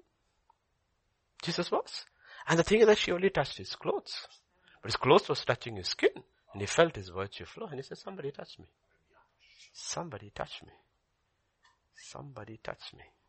You know? Somebody touched me. That's what God is talking about. Because we are so sensitive in the flesh, God says, in the same way, when you walk in the spirit, I want you to be sensitive in the spirit sensitive. We have become very insensitive. See, the walking in the spirit is not becoming a theologian. You can be a theologian like the Pharisees and be totally insensitive. Totally insensitive. Being sensitive to the spirit and to be sensitive to yourself are two different things. You can be so sensitive that you know what? You don't sense their needs. You see, sense your needs. I need to affirm myself. Much, much ministry is an affirmation of self, not the affirmation of the spirit. Jesus was not like that. So that's why you couldn't put Jesus in a box. You would never know where he was the next day. You never knew. He, you could never have a year's calendar fixed for Jesus because you never knew where he was going because each day the Spirit would tell him he would leave an incredible ministry and go to somewhere else. You know what? Because he was sensitive to the Spirit. Spirit. We haven't reached there, but we have to reach there. We have to reach there. We have to reach there. And that's what God is talking about. Because, like I said, we are very sensitive to the flesh. And the problem about being sensitive to the flesh is that virtue does not flow. KJV uses what flows? What is the opposite of virtue? Sin. Opposite of virtue is sin. James 1 and verse 19. So then my beloved, let every man be swift to hear. Swift to hear. Be very sensitive. Listen, listen, listen. Listen with your eyes. Listen with your eyes. Listen with your eyes. You should have listened so well with your eyes you can make out a real beggar and a fake one. By now in India. So you don't waste your money. The fake and the real. The fake one, see at the traffic flows at Masab Tank and all, every day his bandage is new.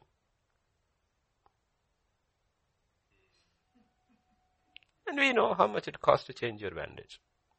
Every day his bandage is new. But the fake one, he has no bandage. And he really looks hungry. Look at his stomach.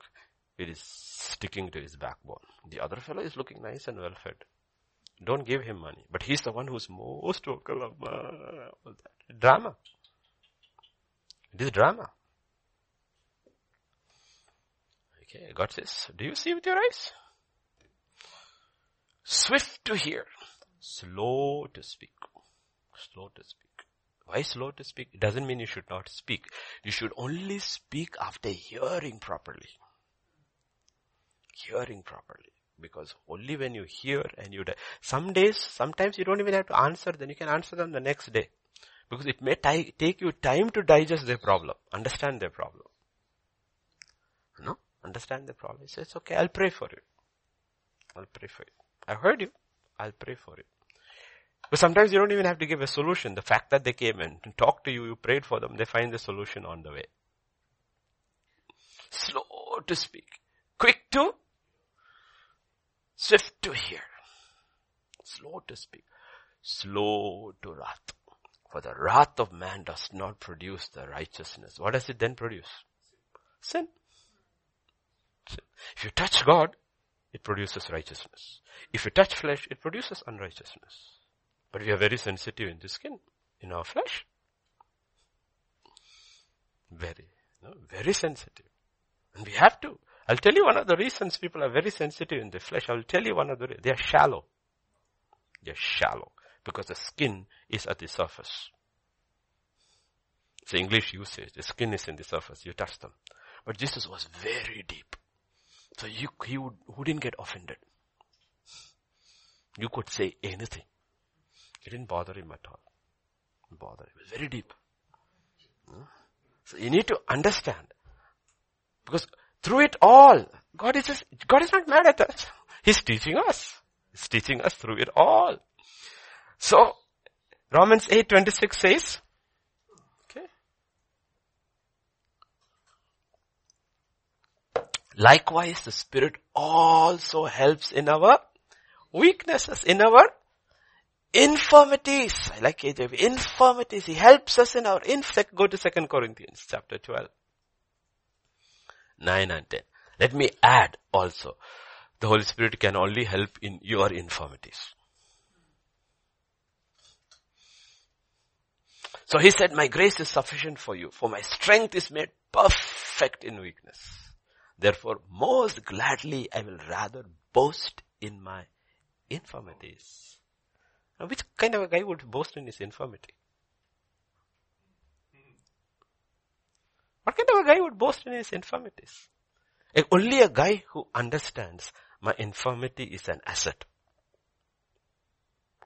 He always said, I boast in the cross. Who would boast in a cross? We wear it, but we won't boast about it. don't boast about it. I'll tell you simple, simple things I'll tell you, okay? How do you know you are saved?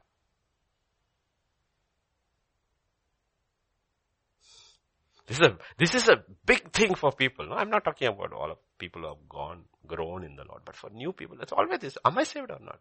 Simple thing. Anyone who calls upon the name shall not be put to? Let me ask you. Are you ashamed to talk about Jesus? Then you're not saved.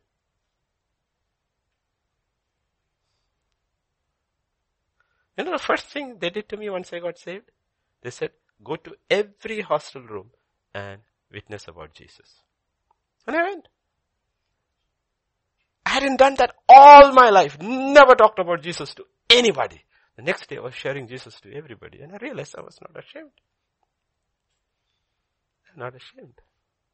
That's one of those visible proofs of salvation because we speak about something or somebody we are not ashamed of. Isn't that what happens in the world? You're proud of it. Oh, this is my son. If you did see this trophy, do you this medal, do you see this painting? Everything that we are not ashamed of. Ashamed of. I'm just telling you people so that you, you don't have to be afraid. Yes, I am sure. I'm not ashamed of him. I'm not ashamed of him. I'm not ashamed of him. And the Bible says, most gladly I would rather boast in my infirmities. For what? So that the power of God may rest upon me. Power of God. Are you getting the picture? It's interesting. This, this, this man was another category altogether. Therefore I take pleasure in infirmities. Ask Pastor Vijay, because my children are all grown up. Ask Pastor Vijay. They take pleasure. Ask Abigail now is grown too big. But every time Abigail had a fever, he had to carry her. She took pleasure in her infirmities. Good, Dada has no excuse. Now you'll carry me. Now you'll carry me. You'll carry me. That way the children, I Andrew was showing Siri. Uh, Androna, where did this cut come from? Oh, that was when I was there and the water tank uh, fell on me and I called my daddy from there to pray over me. He was only four years old. He still remembers, 16 years later. And I still remember. What happened? The water tank's lid fell on me. It is cut. So what happened? I said, okay, let us pray. Let us pray. Let us pray. That's what he's talking about. I take pleasure in my infirmities. Why? The power of God may rest upon me. Okay. I boast about it. I boast about my infirmity. Not only that, I take pleasure in my infirmities. Infirmities. Why? Okay. And in reproaches. Do you boast? Do you take pleasure in reproaches? What is reproach? Reproach is something they accused you of. Okay? They snapped at you, they get angry with you. Why do you, why do you, why would you take pleasure in your, in your reproach? Because it's a test for me. When somebody reproaches me, if I am not bothered, that means, thank you Lord, I passed this test. My flesh is not alive. Thank you, Lord. But on the other hand, I got offended.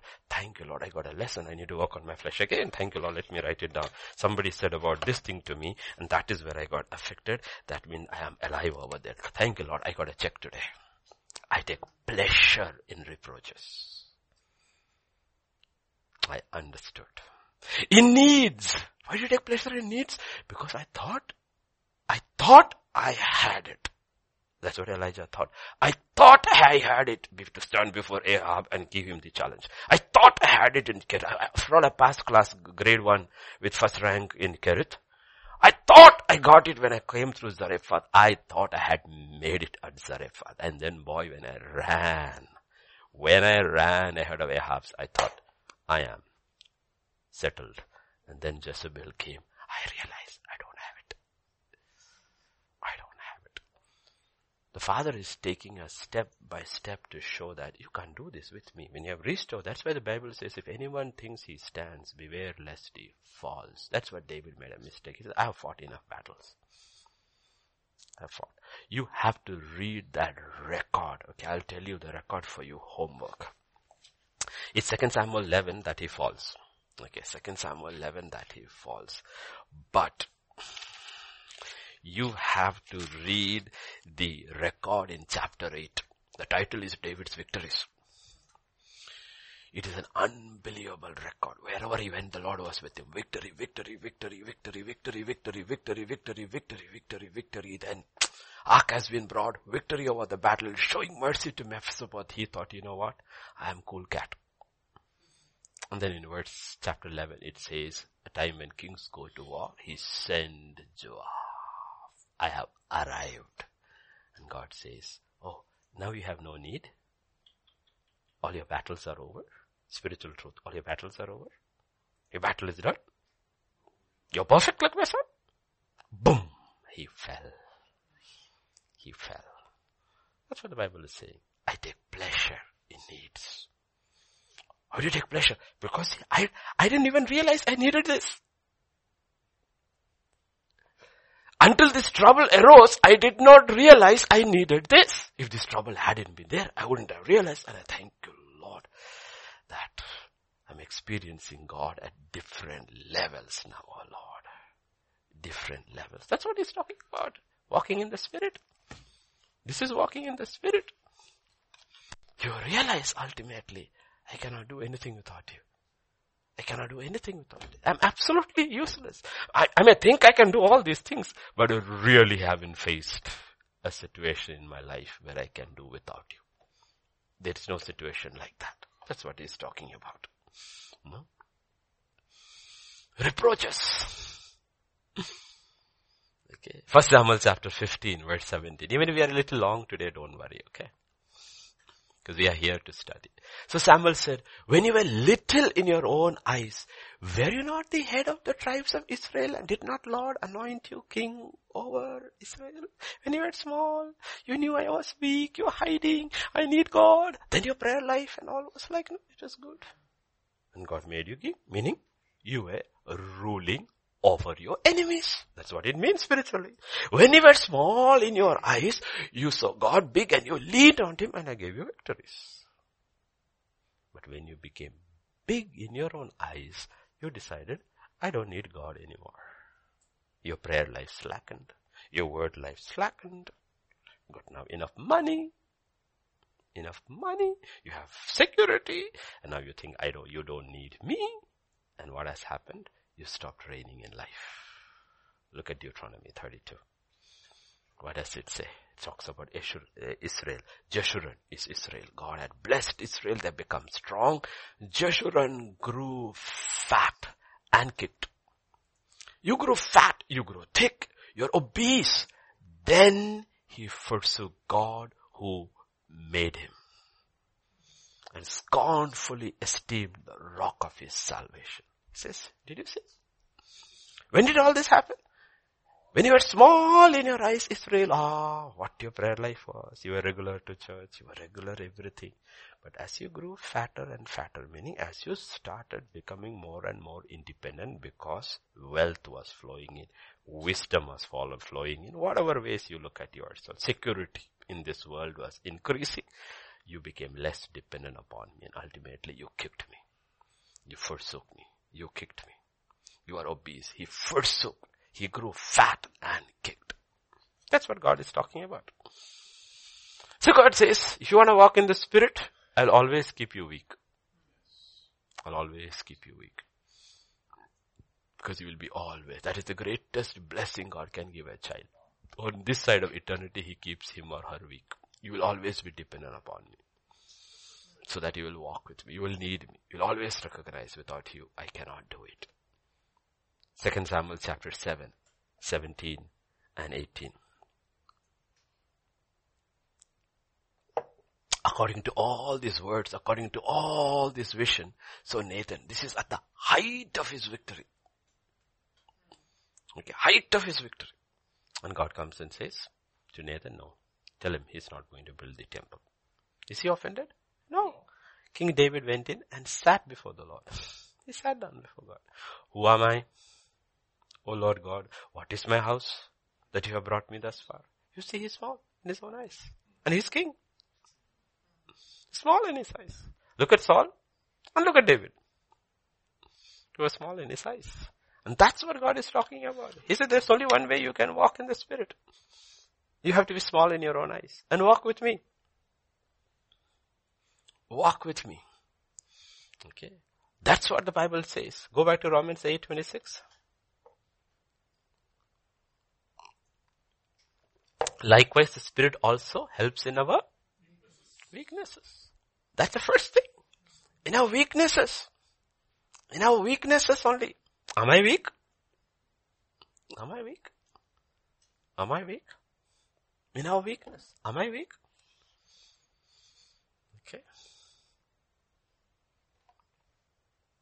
Romans 8:15 For you did not receive the spirit of bondage again to fear, but received the spirit of adoption by whom we cry out what? Abba Father. Galatians 4 6.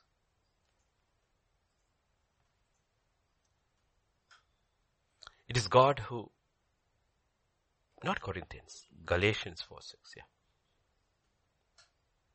Because you are sons, God has sent forth the Spirit of His Son into your hearts crying out, Abba Father.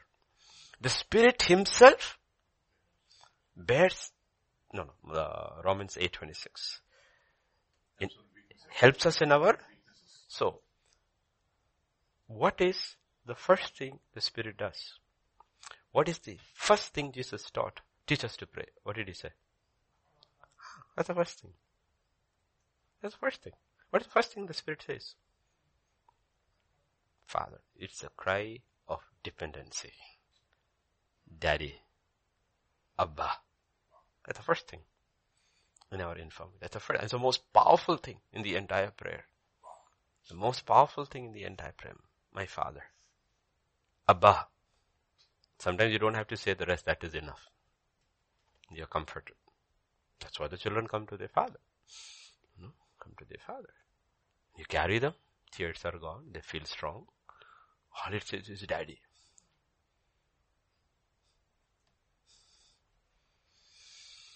What is Jesus' first words to humanity when he rose again? First words to humanity.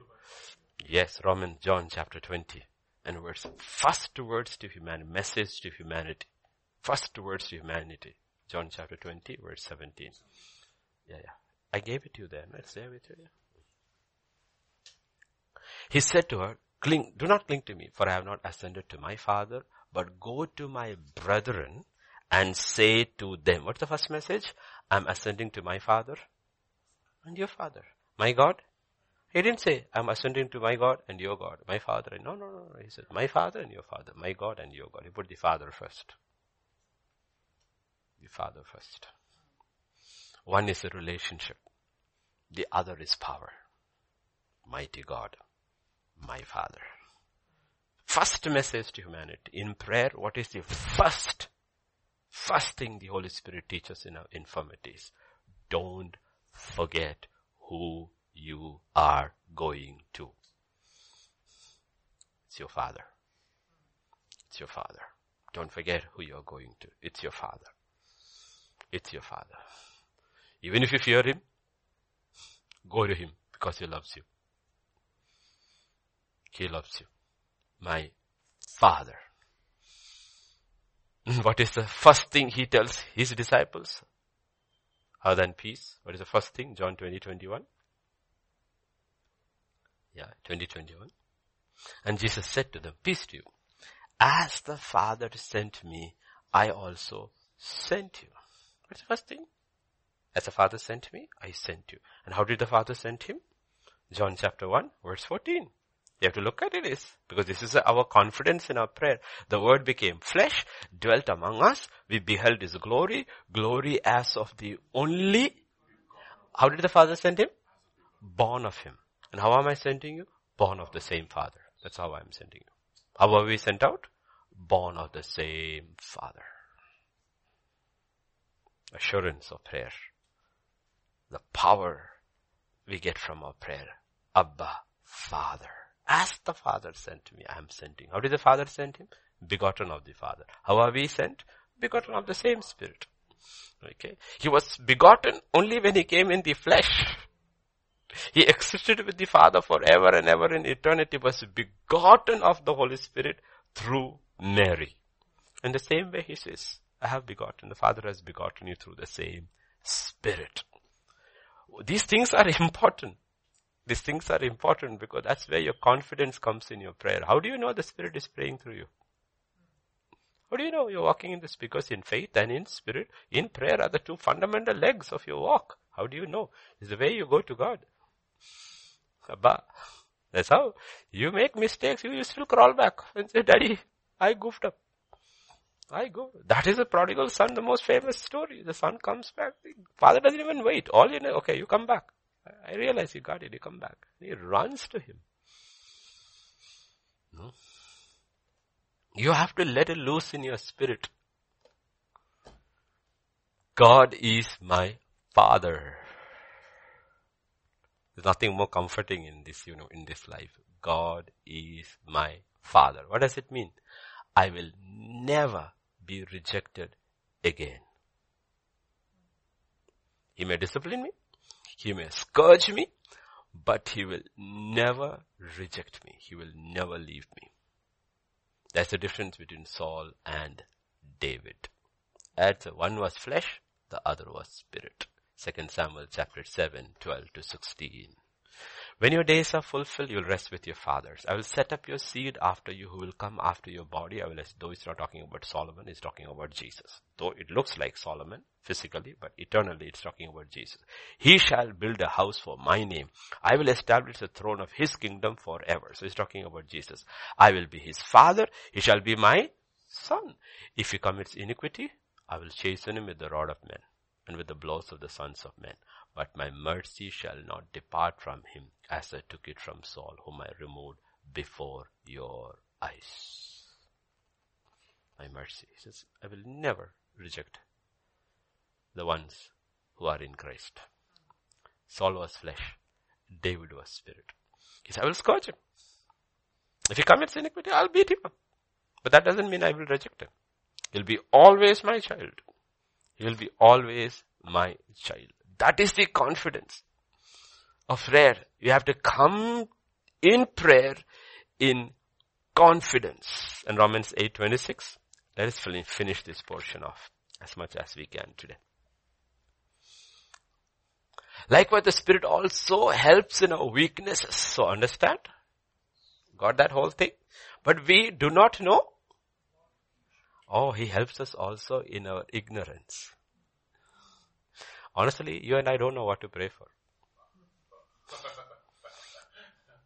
That's our big problem. You see, we have made our list and we think we know what to pray for. The fact of the problem is we do not go to Him with a empty paper. Lord, you know what? Abba, I'm coming to today to you. I want to thank you for everything. Now, Daddy, you know what? I don't know really what to pray for. Okay, these situations are all there.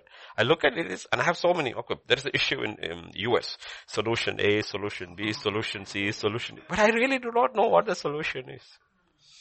I really do not know because we do not know what we should for. And as we ought. We first we don't know what to pray for. Second, we don't know how to pray for it also. That is our problem. The problem is in our prayer life, we don't see our weakness. If I don't see my ignorance as an asset, I don't want lean on the spirit for knowledge. That's a problem. We all pray, but we are not weak in our prayers. We don't see our infirmities. We don't see our weaknesses. We don't see our ignorance. We go to people like scholars. We are strong scholars before God and God says, you know what, that was not my son. That was not my son. You know. Because scripture says in verse 27, right? Only my spirit knows, he who searches the heart knows what the mind of the spirit is because he makes intercession for the saints according to the will of God. Meaning, the spirit is the only one who knows the mind of God, the will of God for a situation. He's the only one who knows. And you are absolutely ignorant about it. So why don't you check with me before you start praying, Lord? Don't start giving me solutions. Ask me what is the solution. Our weakness, our ignorance. Because we're looking at walking in the Spirit. How can I walk in the Spirit if I don't accept I am weak? How can I walk in the Spirit if I don't accept I am ignorant? This can be in a relationship too husband and a wife, parents and children. You want to walk? There's only two ways you can walk. One, you're very open about your weakness. This area I'm weak. So you get the help from your spouse in that area. I always tell my wife, shut in and pray. Why? I need your prayers. I don't need you to teach my Bible. I need you to pray for me. That is my area where I need you most. Almost everything rest in my life I can handle. Everything else. Even if you don't cook for me, it's fine. I can cook. You don't wash my clothes, I'm fine. I can, I can do everything on my own. But this area, I need you. That is my greatest need from you. You have to pray me through. You have to pray me through. That's my weakness. I know my area and I'm in a battle. I know I can study the word. I can, I can get it all that, but in this area I cannot. I can pray my way through for the word, but in other areas, no. I need you. Same way with God. No? Infirmities, our weakness. No? That's what God is talking about. Ignorance. Okay, ignorance. Okay. Do we accept our ignorance with our spouse? No. One of the major issues with uh, in families, husband and wife, is there two independent blocks. Okay. If you know you are ignorant, you should ask the one who knows.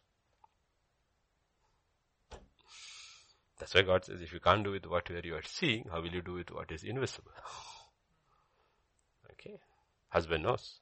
You know what? I'm ignorant in this area. Like in the church, I don't get involved in stuff which I am not knowledgeable. I worship to one, I mean the sound to this thing and uh, I stick to what I know.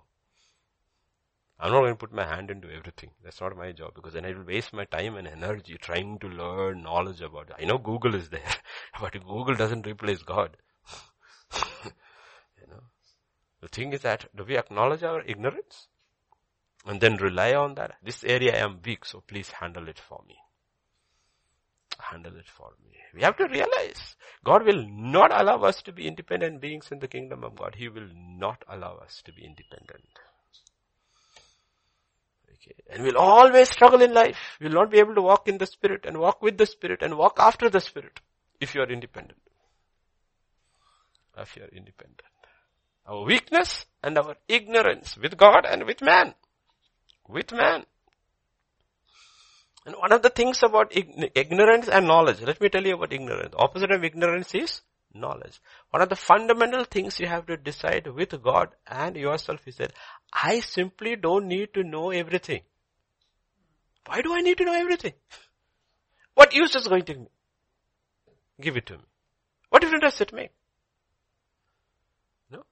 Ecclesiastic chapter 1 and verse 18.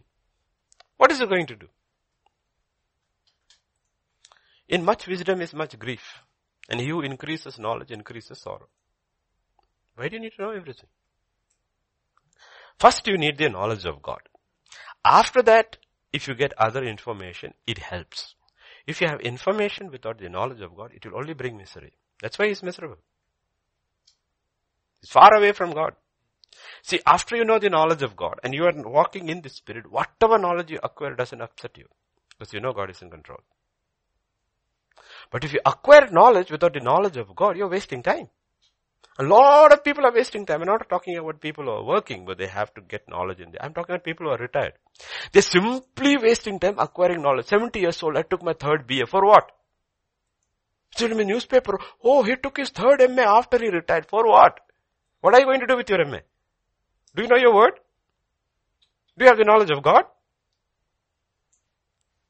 What are you doing? And they will spout knowledge. And they have no knowledge of God. It's a waste of time. Think about much of the knowledge we acquired. And today Jesus comes. What are we going to do with it?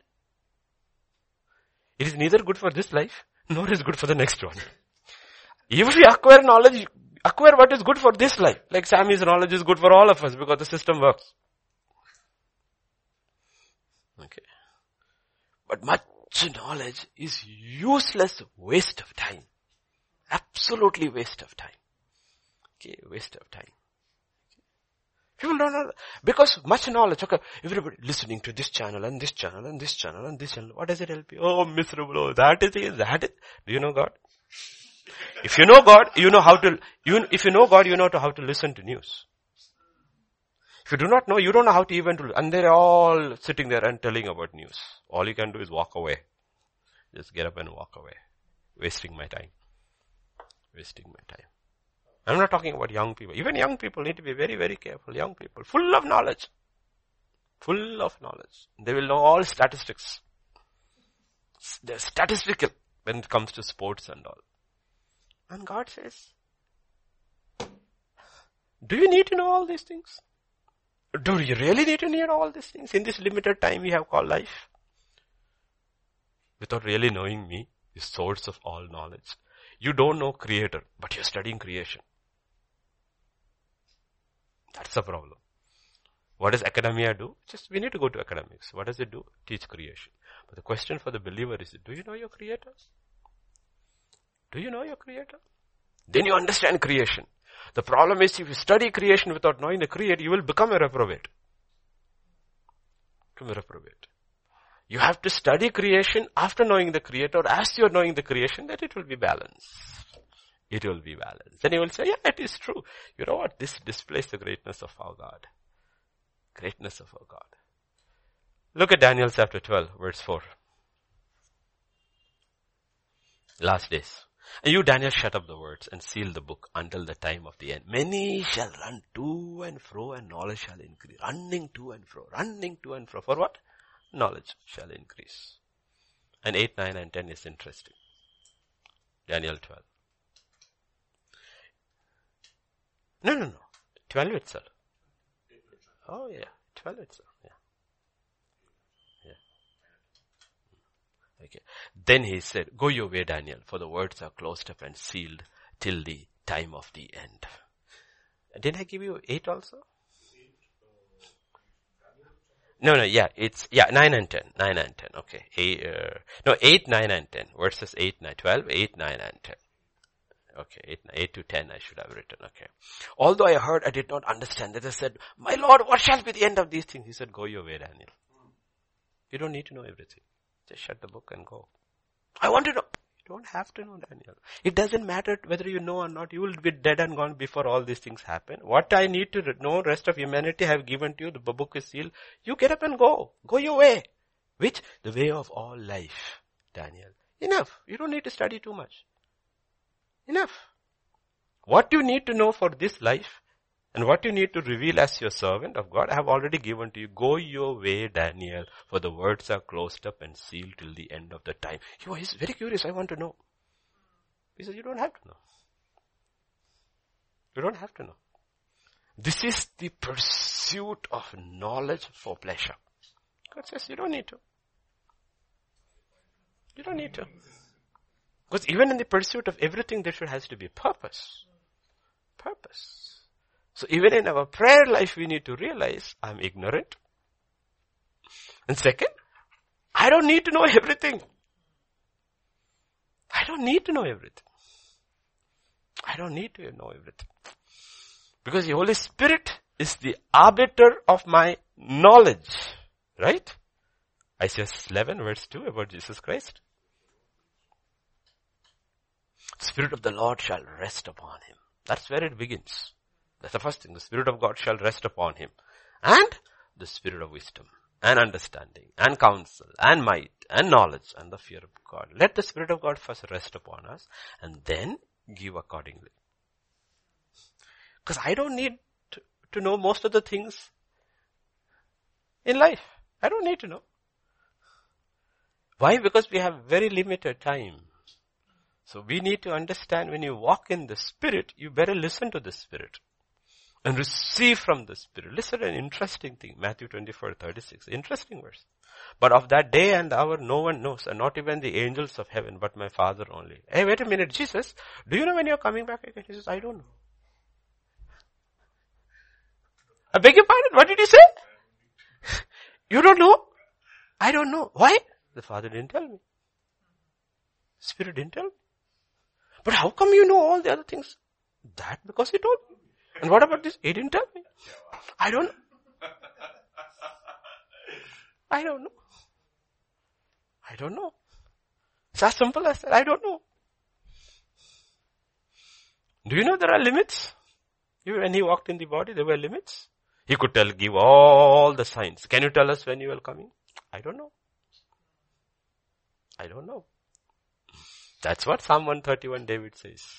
My heart is not haughty, nor my eyes lofty, nor do I concern myself with great matters, nor with things too profound for me. Surely I have calmed and quieted my soul like a weaned child with his mother, like a weaned child is my soul within me. O Israel, hope in the Lord from this time forth. You know, that is one thing. We have to be very careful what we are pursuing in this field called knowledge. Very, very careful. Because there's only one knowledgeable, that is God. In Him is hidden all the secrets of wisdom and knowledge. But He will reveal what has to be revealed. And sometimes in life we need to be content with our ignorance in a lot of areas. That ignorance is really bliss. God says you didn't, you don't have to know. You don't have to know. Because the Holy Spirit prays according to our infirmities and according to our ignorance. According to our ignorance. Okay, He will reveal. He may not reveal. Okay, go back to 826.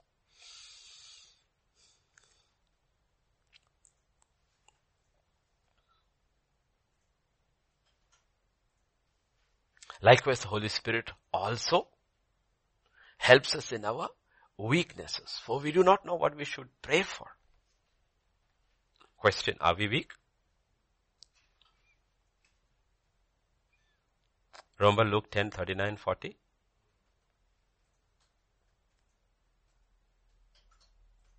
She had a sister called Mary who also sat at Jesus' feet and heard his word. And Martha was distracted with much serving. You know the story very well. What does it show you? Mary was weak, Martha was strong. She did not see the need to sit at his feet.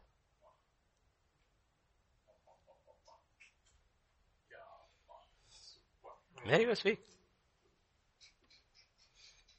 See, if you really want to keep studying and meditating and praying, the only way possible is you are actually aware you are weak. If you don't, you will not be able to. Mary was weak. Martha was strong. Mary was weak. Martha was strong. In Matthew 26, 41, that is what Jesus says. Watch and pray lest you enter into temptation. The spirit is indeed willing. The flesh is weak. And when it comes to spiritual things, the flesh is very hostile. Very, very hostile. Very hostile. That's what God is talking about. Now look at Hebrews 4.15 and Hebrews 5.7. For we do not have a high priest who cannot sympathize with our weaknesses, but was in all points tempted as we are. What does it mean? All the weaknesses we had, he also had. Otherwise you cannot be tempted in those areas. I can only be tempted in my weaknesses. I cannot be tempted in my strengths. Bible says he was tempted in all points, just as we are. Why? Because he was weak. You're weak. So he says, I understand when you are weak. Because I was weak. I was weak. Then the question is then how did you overcome? He says Hebrews 5 7. In the days of his flesh, when he had offered up prayers and supplications with vehement cries and tears to him who was able to see. How did he overcome? He accepted his weakness. Every day morning he went and told that I am weak. I am weak. You are strong. I am weak. You are strong. Where are you weak, son? In everything I am weak, Lord. I will not put confidence in my flesh at all. In what are you weak? Everything. God says, I shall be strong in everything. In everything. So he was tempted at all points. Yet did not sin. Why? Because he acknowledged his weakness in all points. Received the strength of God in all points. And he overcame. Simple. There's no other way. If you want to be an overcomer, you want to finish, you want to enter 2021 well, there is no other way.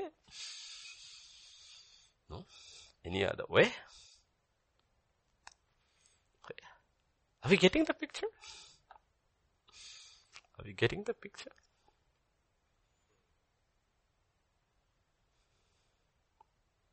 Ephesians 2:18. I'm finishing, I'm winding off. For through him we both have access by one spirit to the Father. Do you see that? Spirit comes there too. You know what happened? If you have an appointment with, let us say, Prime Minister Modi or let us say President Trump gave you White House Oval Office, do you know you cannot walk through? Somebody always escorts you to the White House. You have to show your invitation, everything. They go through a security check. Even then you cannot. You have an escort appointed to you who will take you there. You getting it? Otherwise the door is closed. Door is closed. Okay. God says, do you know? There is somebody who escorts you to the presence of the Father. It is my spirit. Why are you trying to pray without Him? Why are you trying to walk in life without Him? He's the only one who can take you there. He's the only one who can take you there. Don't try to do anything without my spirit. You understand why our word life and our prayer life is sometimes so weak? Because we try to do it with our intellect, with our strength, without our, without His Spirit. We try to pray without the Spirit. And God says you cannot. You cannot. It's a real constant daily affirmation with the Holy Spirit and suddenly you will realize your life is changing. You know what? I am not shaken by the events that is taking place. Things are getting worse. 2021 may be worse than 2020, but you know what? There is somebody with me who is walking with me and I'm walking with him. He calms my fears. a lot of things, next virus. I don't have to know. I don't have to know about it. You know, it doesn't make any difference. Doesn't make any difference. Because God is there. Because I will take you through. Final words for today. Two verses. Luke 22, 35 and John 14, 16 and 18. He said to them, when I sent you without money bag, knapsack, sandals, did you lack anything? They said nothing. Hmm? Nothing. It's like, send your child to college. Did you lack anything? No. Did you do anything? No. Because I sent you. That's what I said. I sent you. They didn't go on their own. He sent them. When I sent you, did I take care of you? Yeah. Why? Because you are my children. Okay? You're not orphans, you're my children. So when I sent you, I took care of you. Okay? Then come to John chapter 14, the final verses for today. I will give the Father, pray the Father, and He will send you another helper that He may abide with you forever. The Spirit of truth whom the world cannot receive because it neither sees Him nor knows Him. But you know Him, He dwells with you and will be in you. I will not leave you orphans know what he means? In the kingdom of God, there are no orphans. There are no orphans. It's the most powerful statement people have to receive. I am not an orphan. Jesus came back. He came back as the Holy Spirit. And the Father says, all your life I will walk with you. You are not an orphan. Not an orphan in the Native American, Red Indians, we call it, today you call them Native Americans. They have a ritual, some of their tribes, when the boy passes from uh, adolescence to a man he has to sit in the jungle in the night. Through the night he has to sit without fearing everything. And when he comes through that, he will be acknowledged as a warrior, as a young man. He'll be a young teenage guy and he will be there in the jungle sitting there alone with the wolves and this thing howling and everything and all. But they say when he gets up in the morning, when he sits there and the sunlight comes back, when he turns back, he will see behind him stood through the night his father.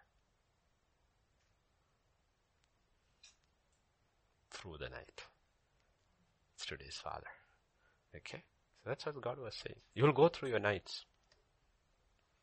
You're never alone. You are never alone. You'll go through your worst periods, but you are not alone. I will not leave you orphans. Take, you can take it to 2021. It may be worse than 2020. I will not leave you orphans. How do you know? Walk in the Spirit. Walk with the Spirit. Walk after the Spirit. You have to. That's God's solution for His children. That's His solution. There's no other solution. And you look at it, you don't need another solution. You don't need another solution. Shall we pray? Father, this morning we just come to you, Lord. I know it's been long for some people, but I pray they will meditate on it, listen to it again, surrender themselves, Lord. Just as you received Jesus, verse 6 says, I pray, Lord, somebody today will just say, Lord, I am sorry. I repent of my sin. Repent of living without you. Repent of not receiving the provision of your son in my life. I repent and I turn to you. I pray, Lord, even now they will pray. Lord, I turn to you, Jesus. I never knew this. That deep inside, though I had everything, I was an orphan. That was that loneliness in my heart. It could not be replaced by man. It could not be replaced by things. It cannot be replaced by this world because I was created for you. I turn to you, Lord, now. Come, Lord Jesus, into my life. Come, Lord. You said you will come to me. You said, Lord, I'll come to you. You will never be orphans again. Lord, I don't want to be an orphan. I want to be adopted into the family of God.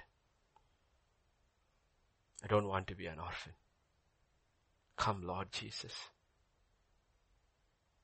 and teach me to walk with you. I'm ignorant.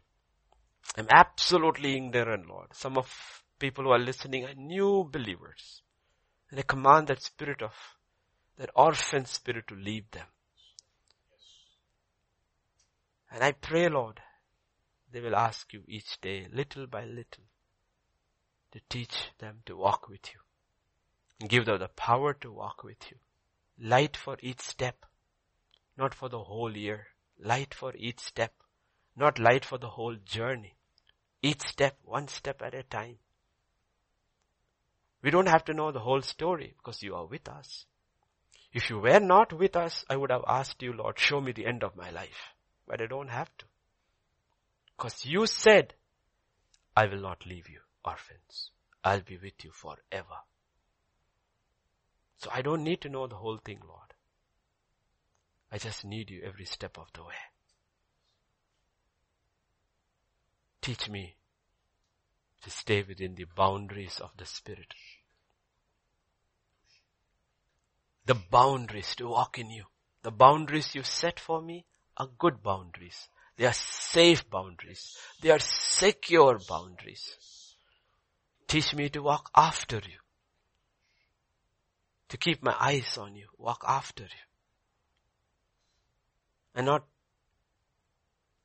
to lag behind, to run ahead, but to walk after you.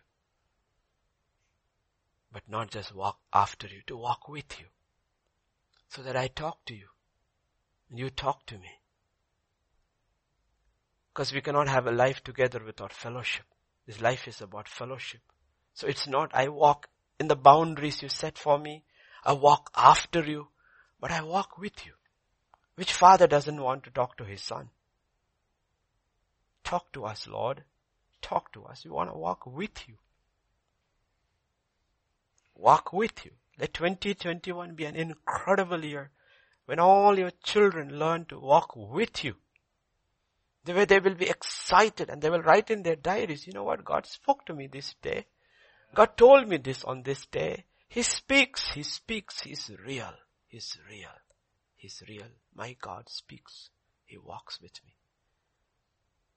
I pray Lord, that will be the experience, experience of many, a living God, a loving God, a Father. Even if He scourges me and disciplines me, His mercy, His love, He will never take from me. That's your promise because He will not disown me. I'm yours. We are yours. And that's the comfort, Lord. I don't need to know everything. I don't need to know everything. Many things are too profound, too big for me. I just need to know what you tell me. That's enough. I'm satisfied. With much knowledge comes much grief. I just need to know what you let me know. I'm content with the rest with the secret things. Because I know the secret things belongs to my Father. When the appointed time comes, He will reveal it. Help us to walk intently with our Father, Lord. Thank you, thank you, thank you, Lord. Thank you. We praise you, we worship you, we glorify you. Go with us, go before us. In Jesus' name we pray. Amen, amen, amen.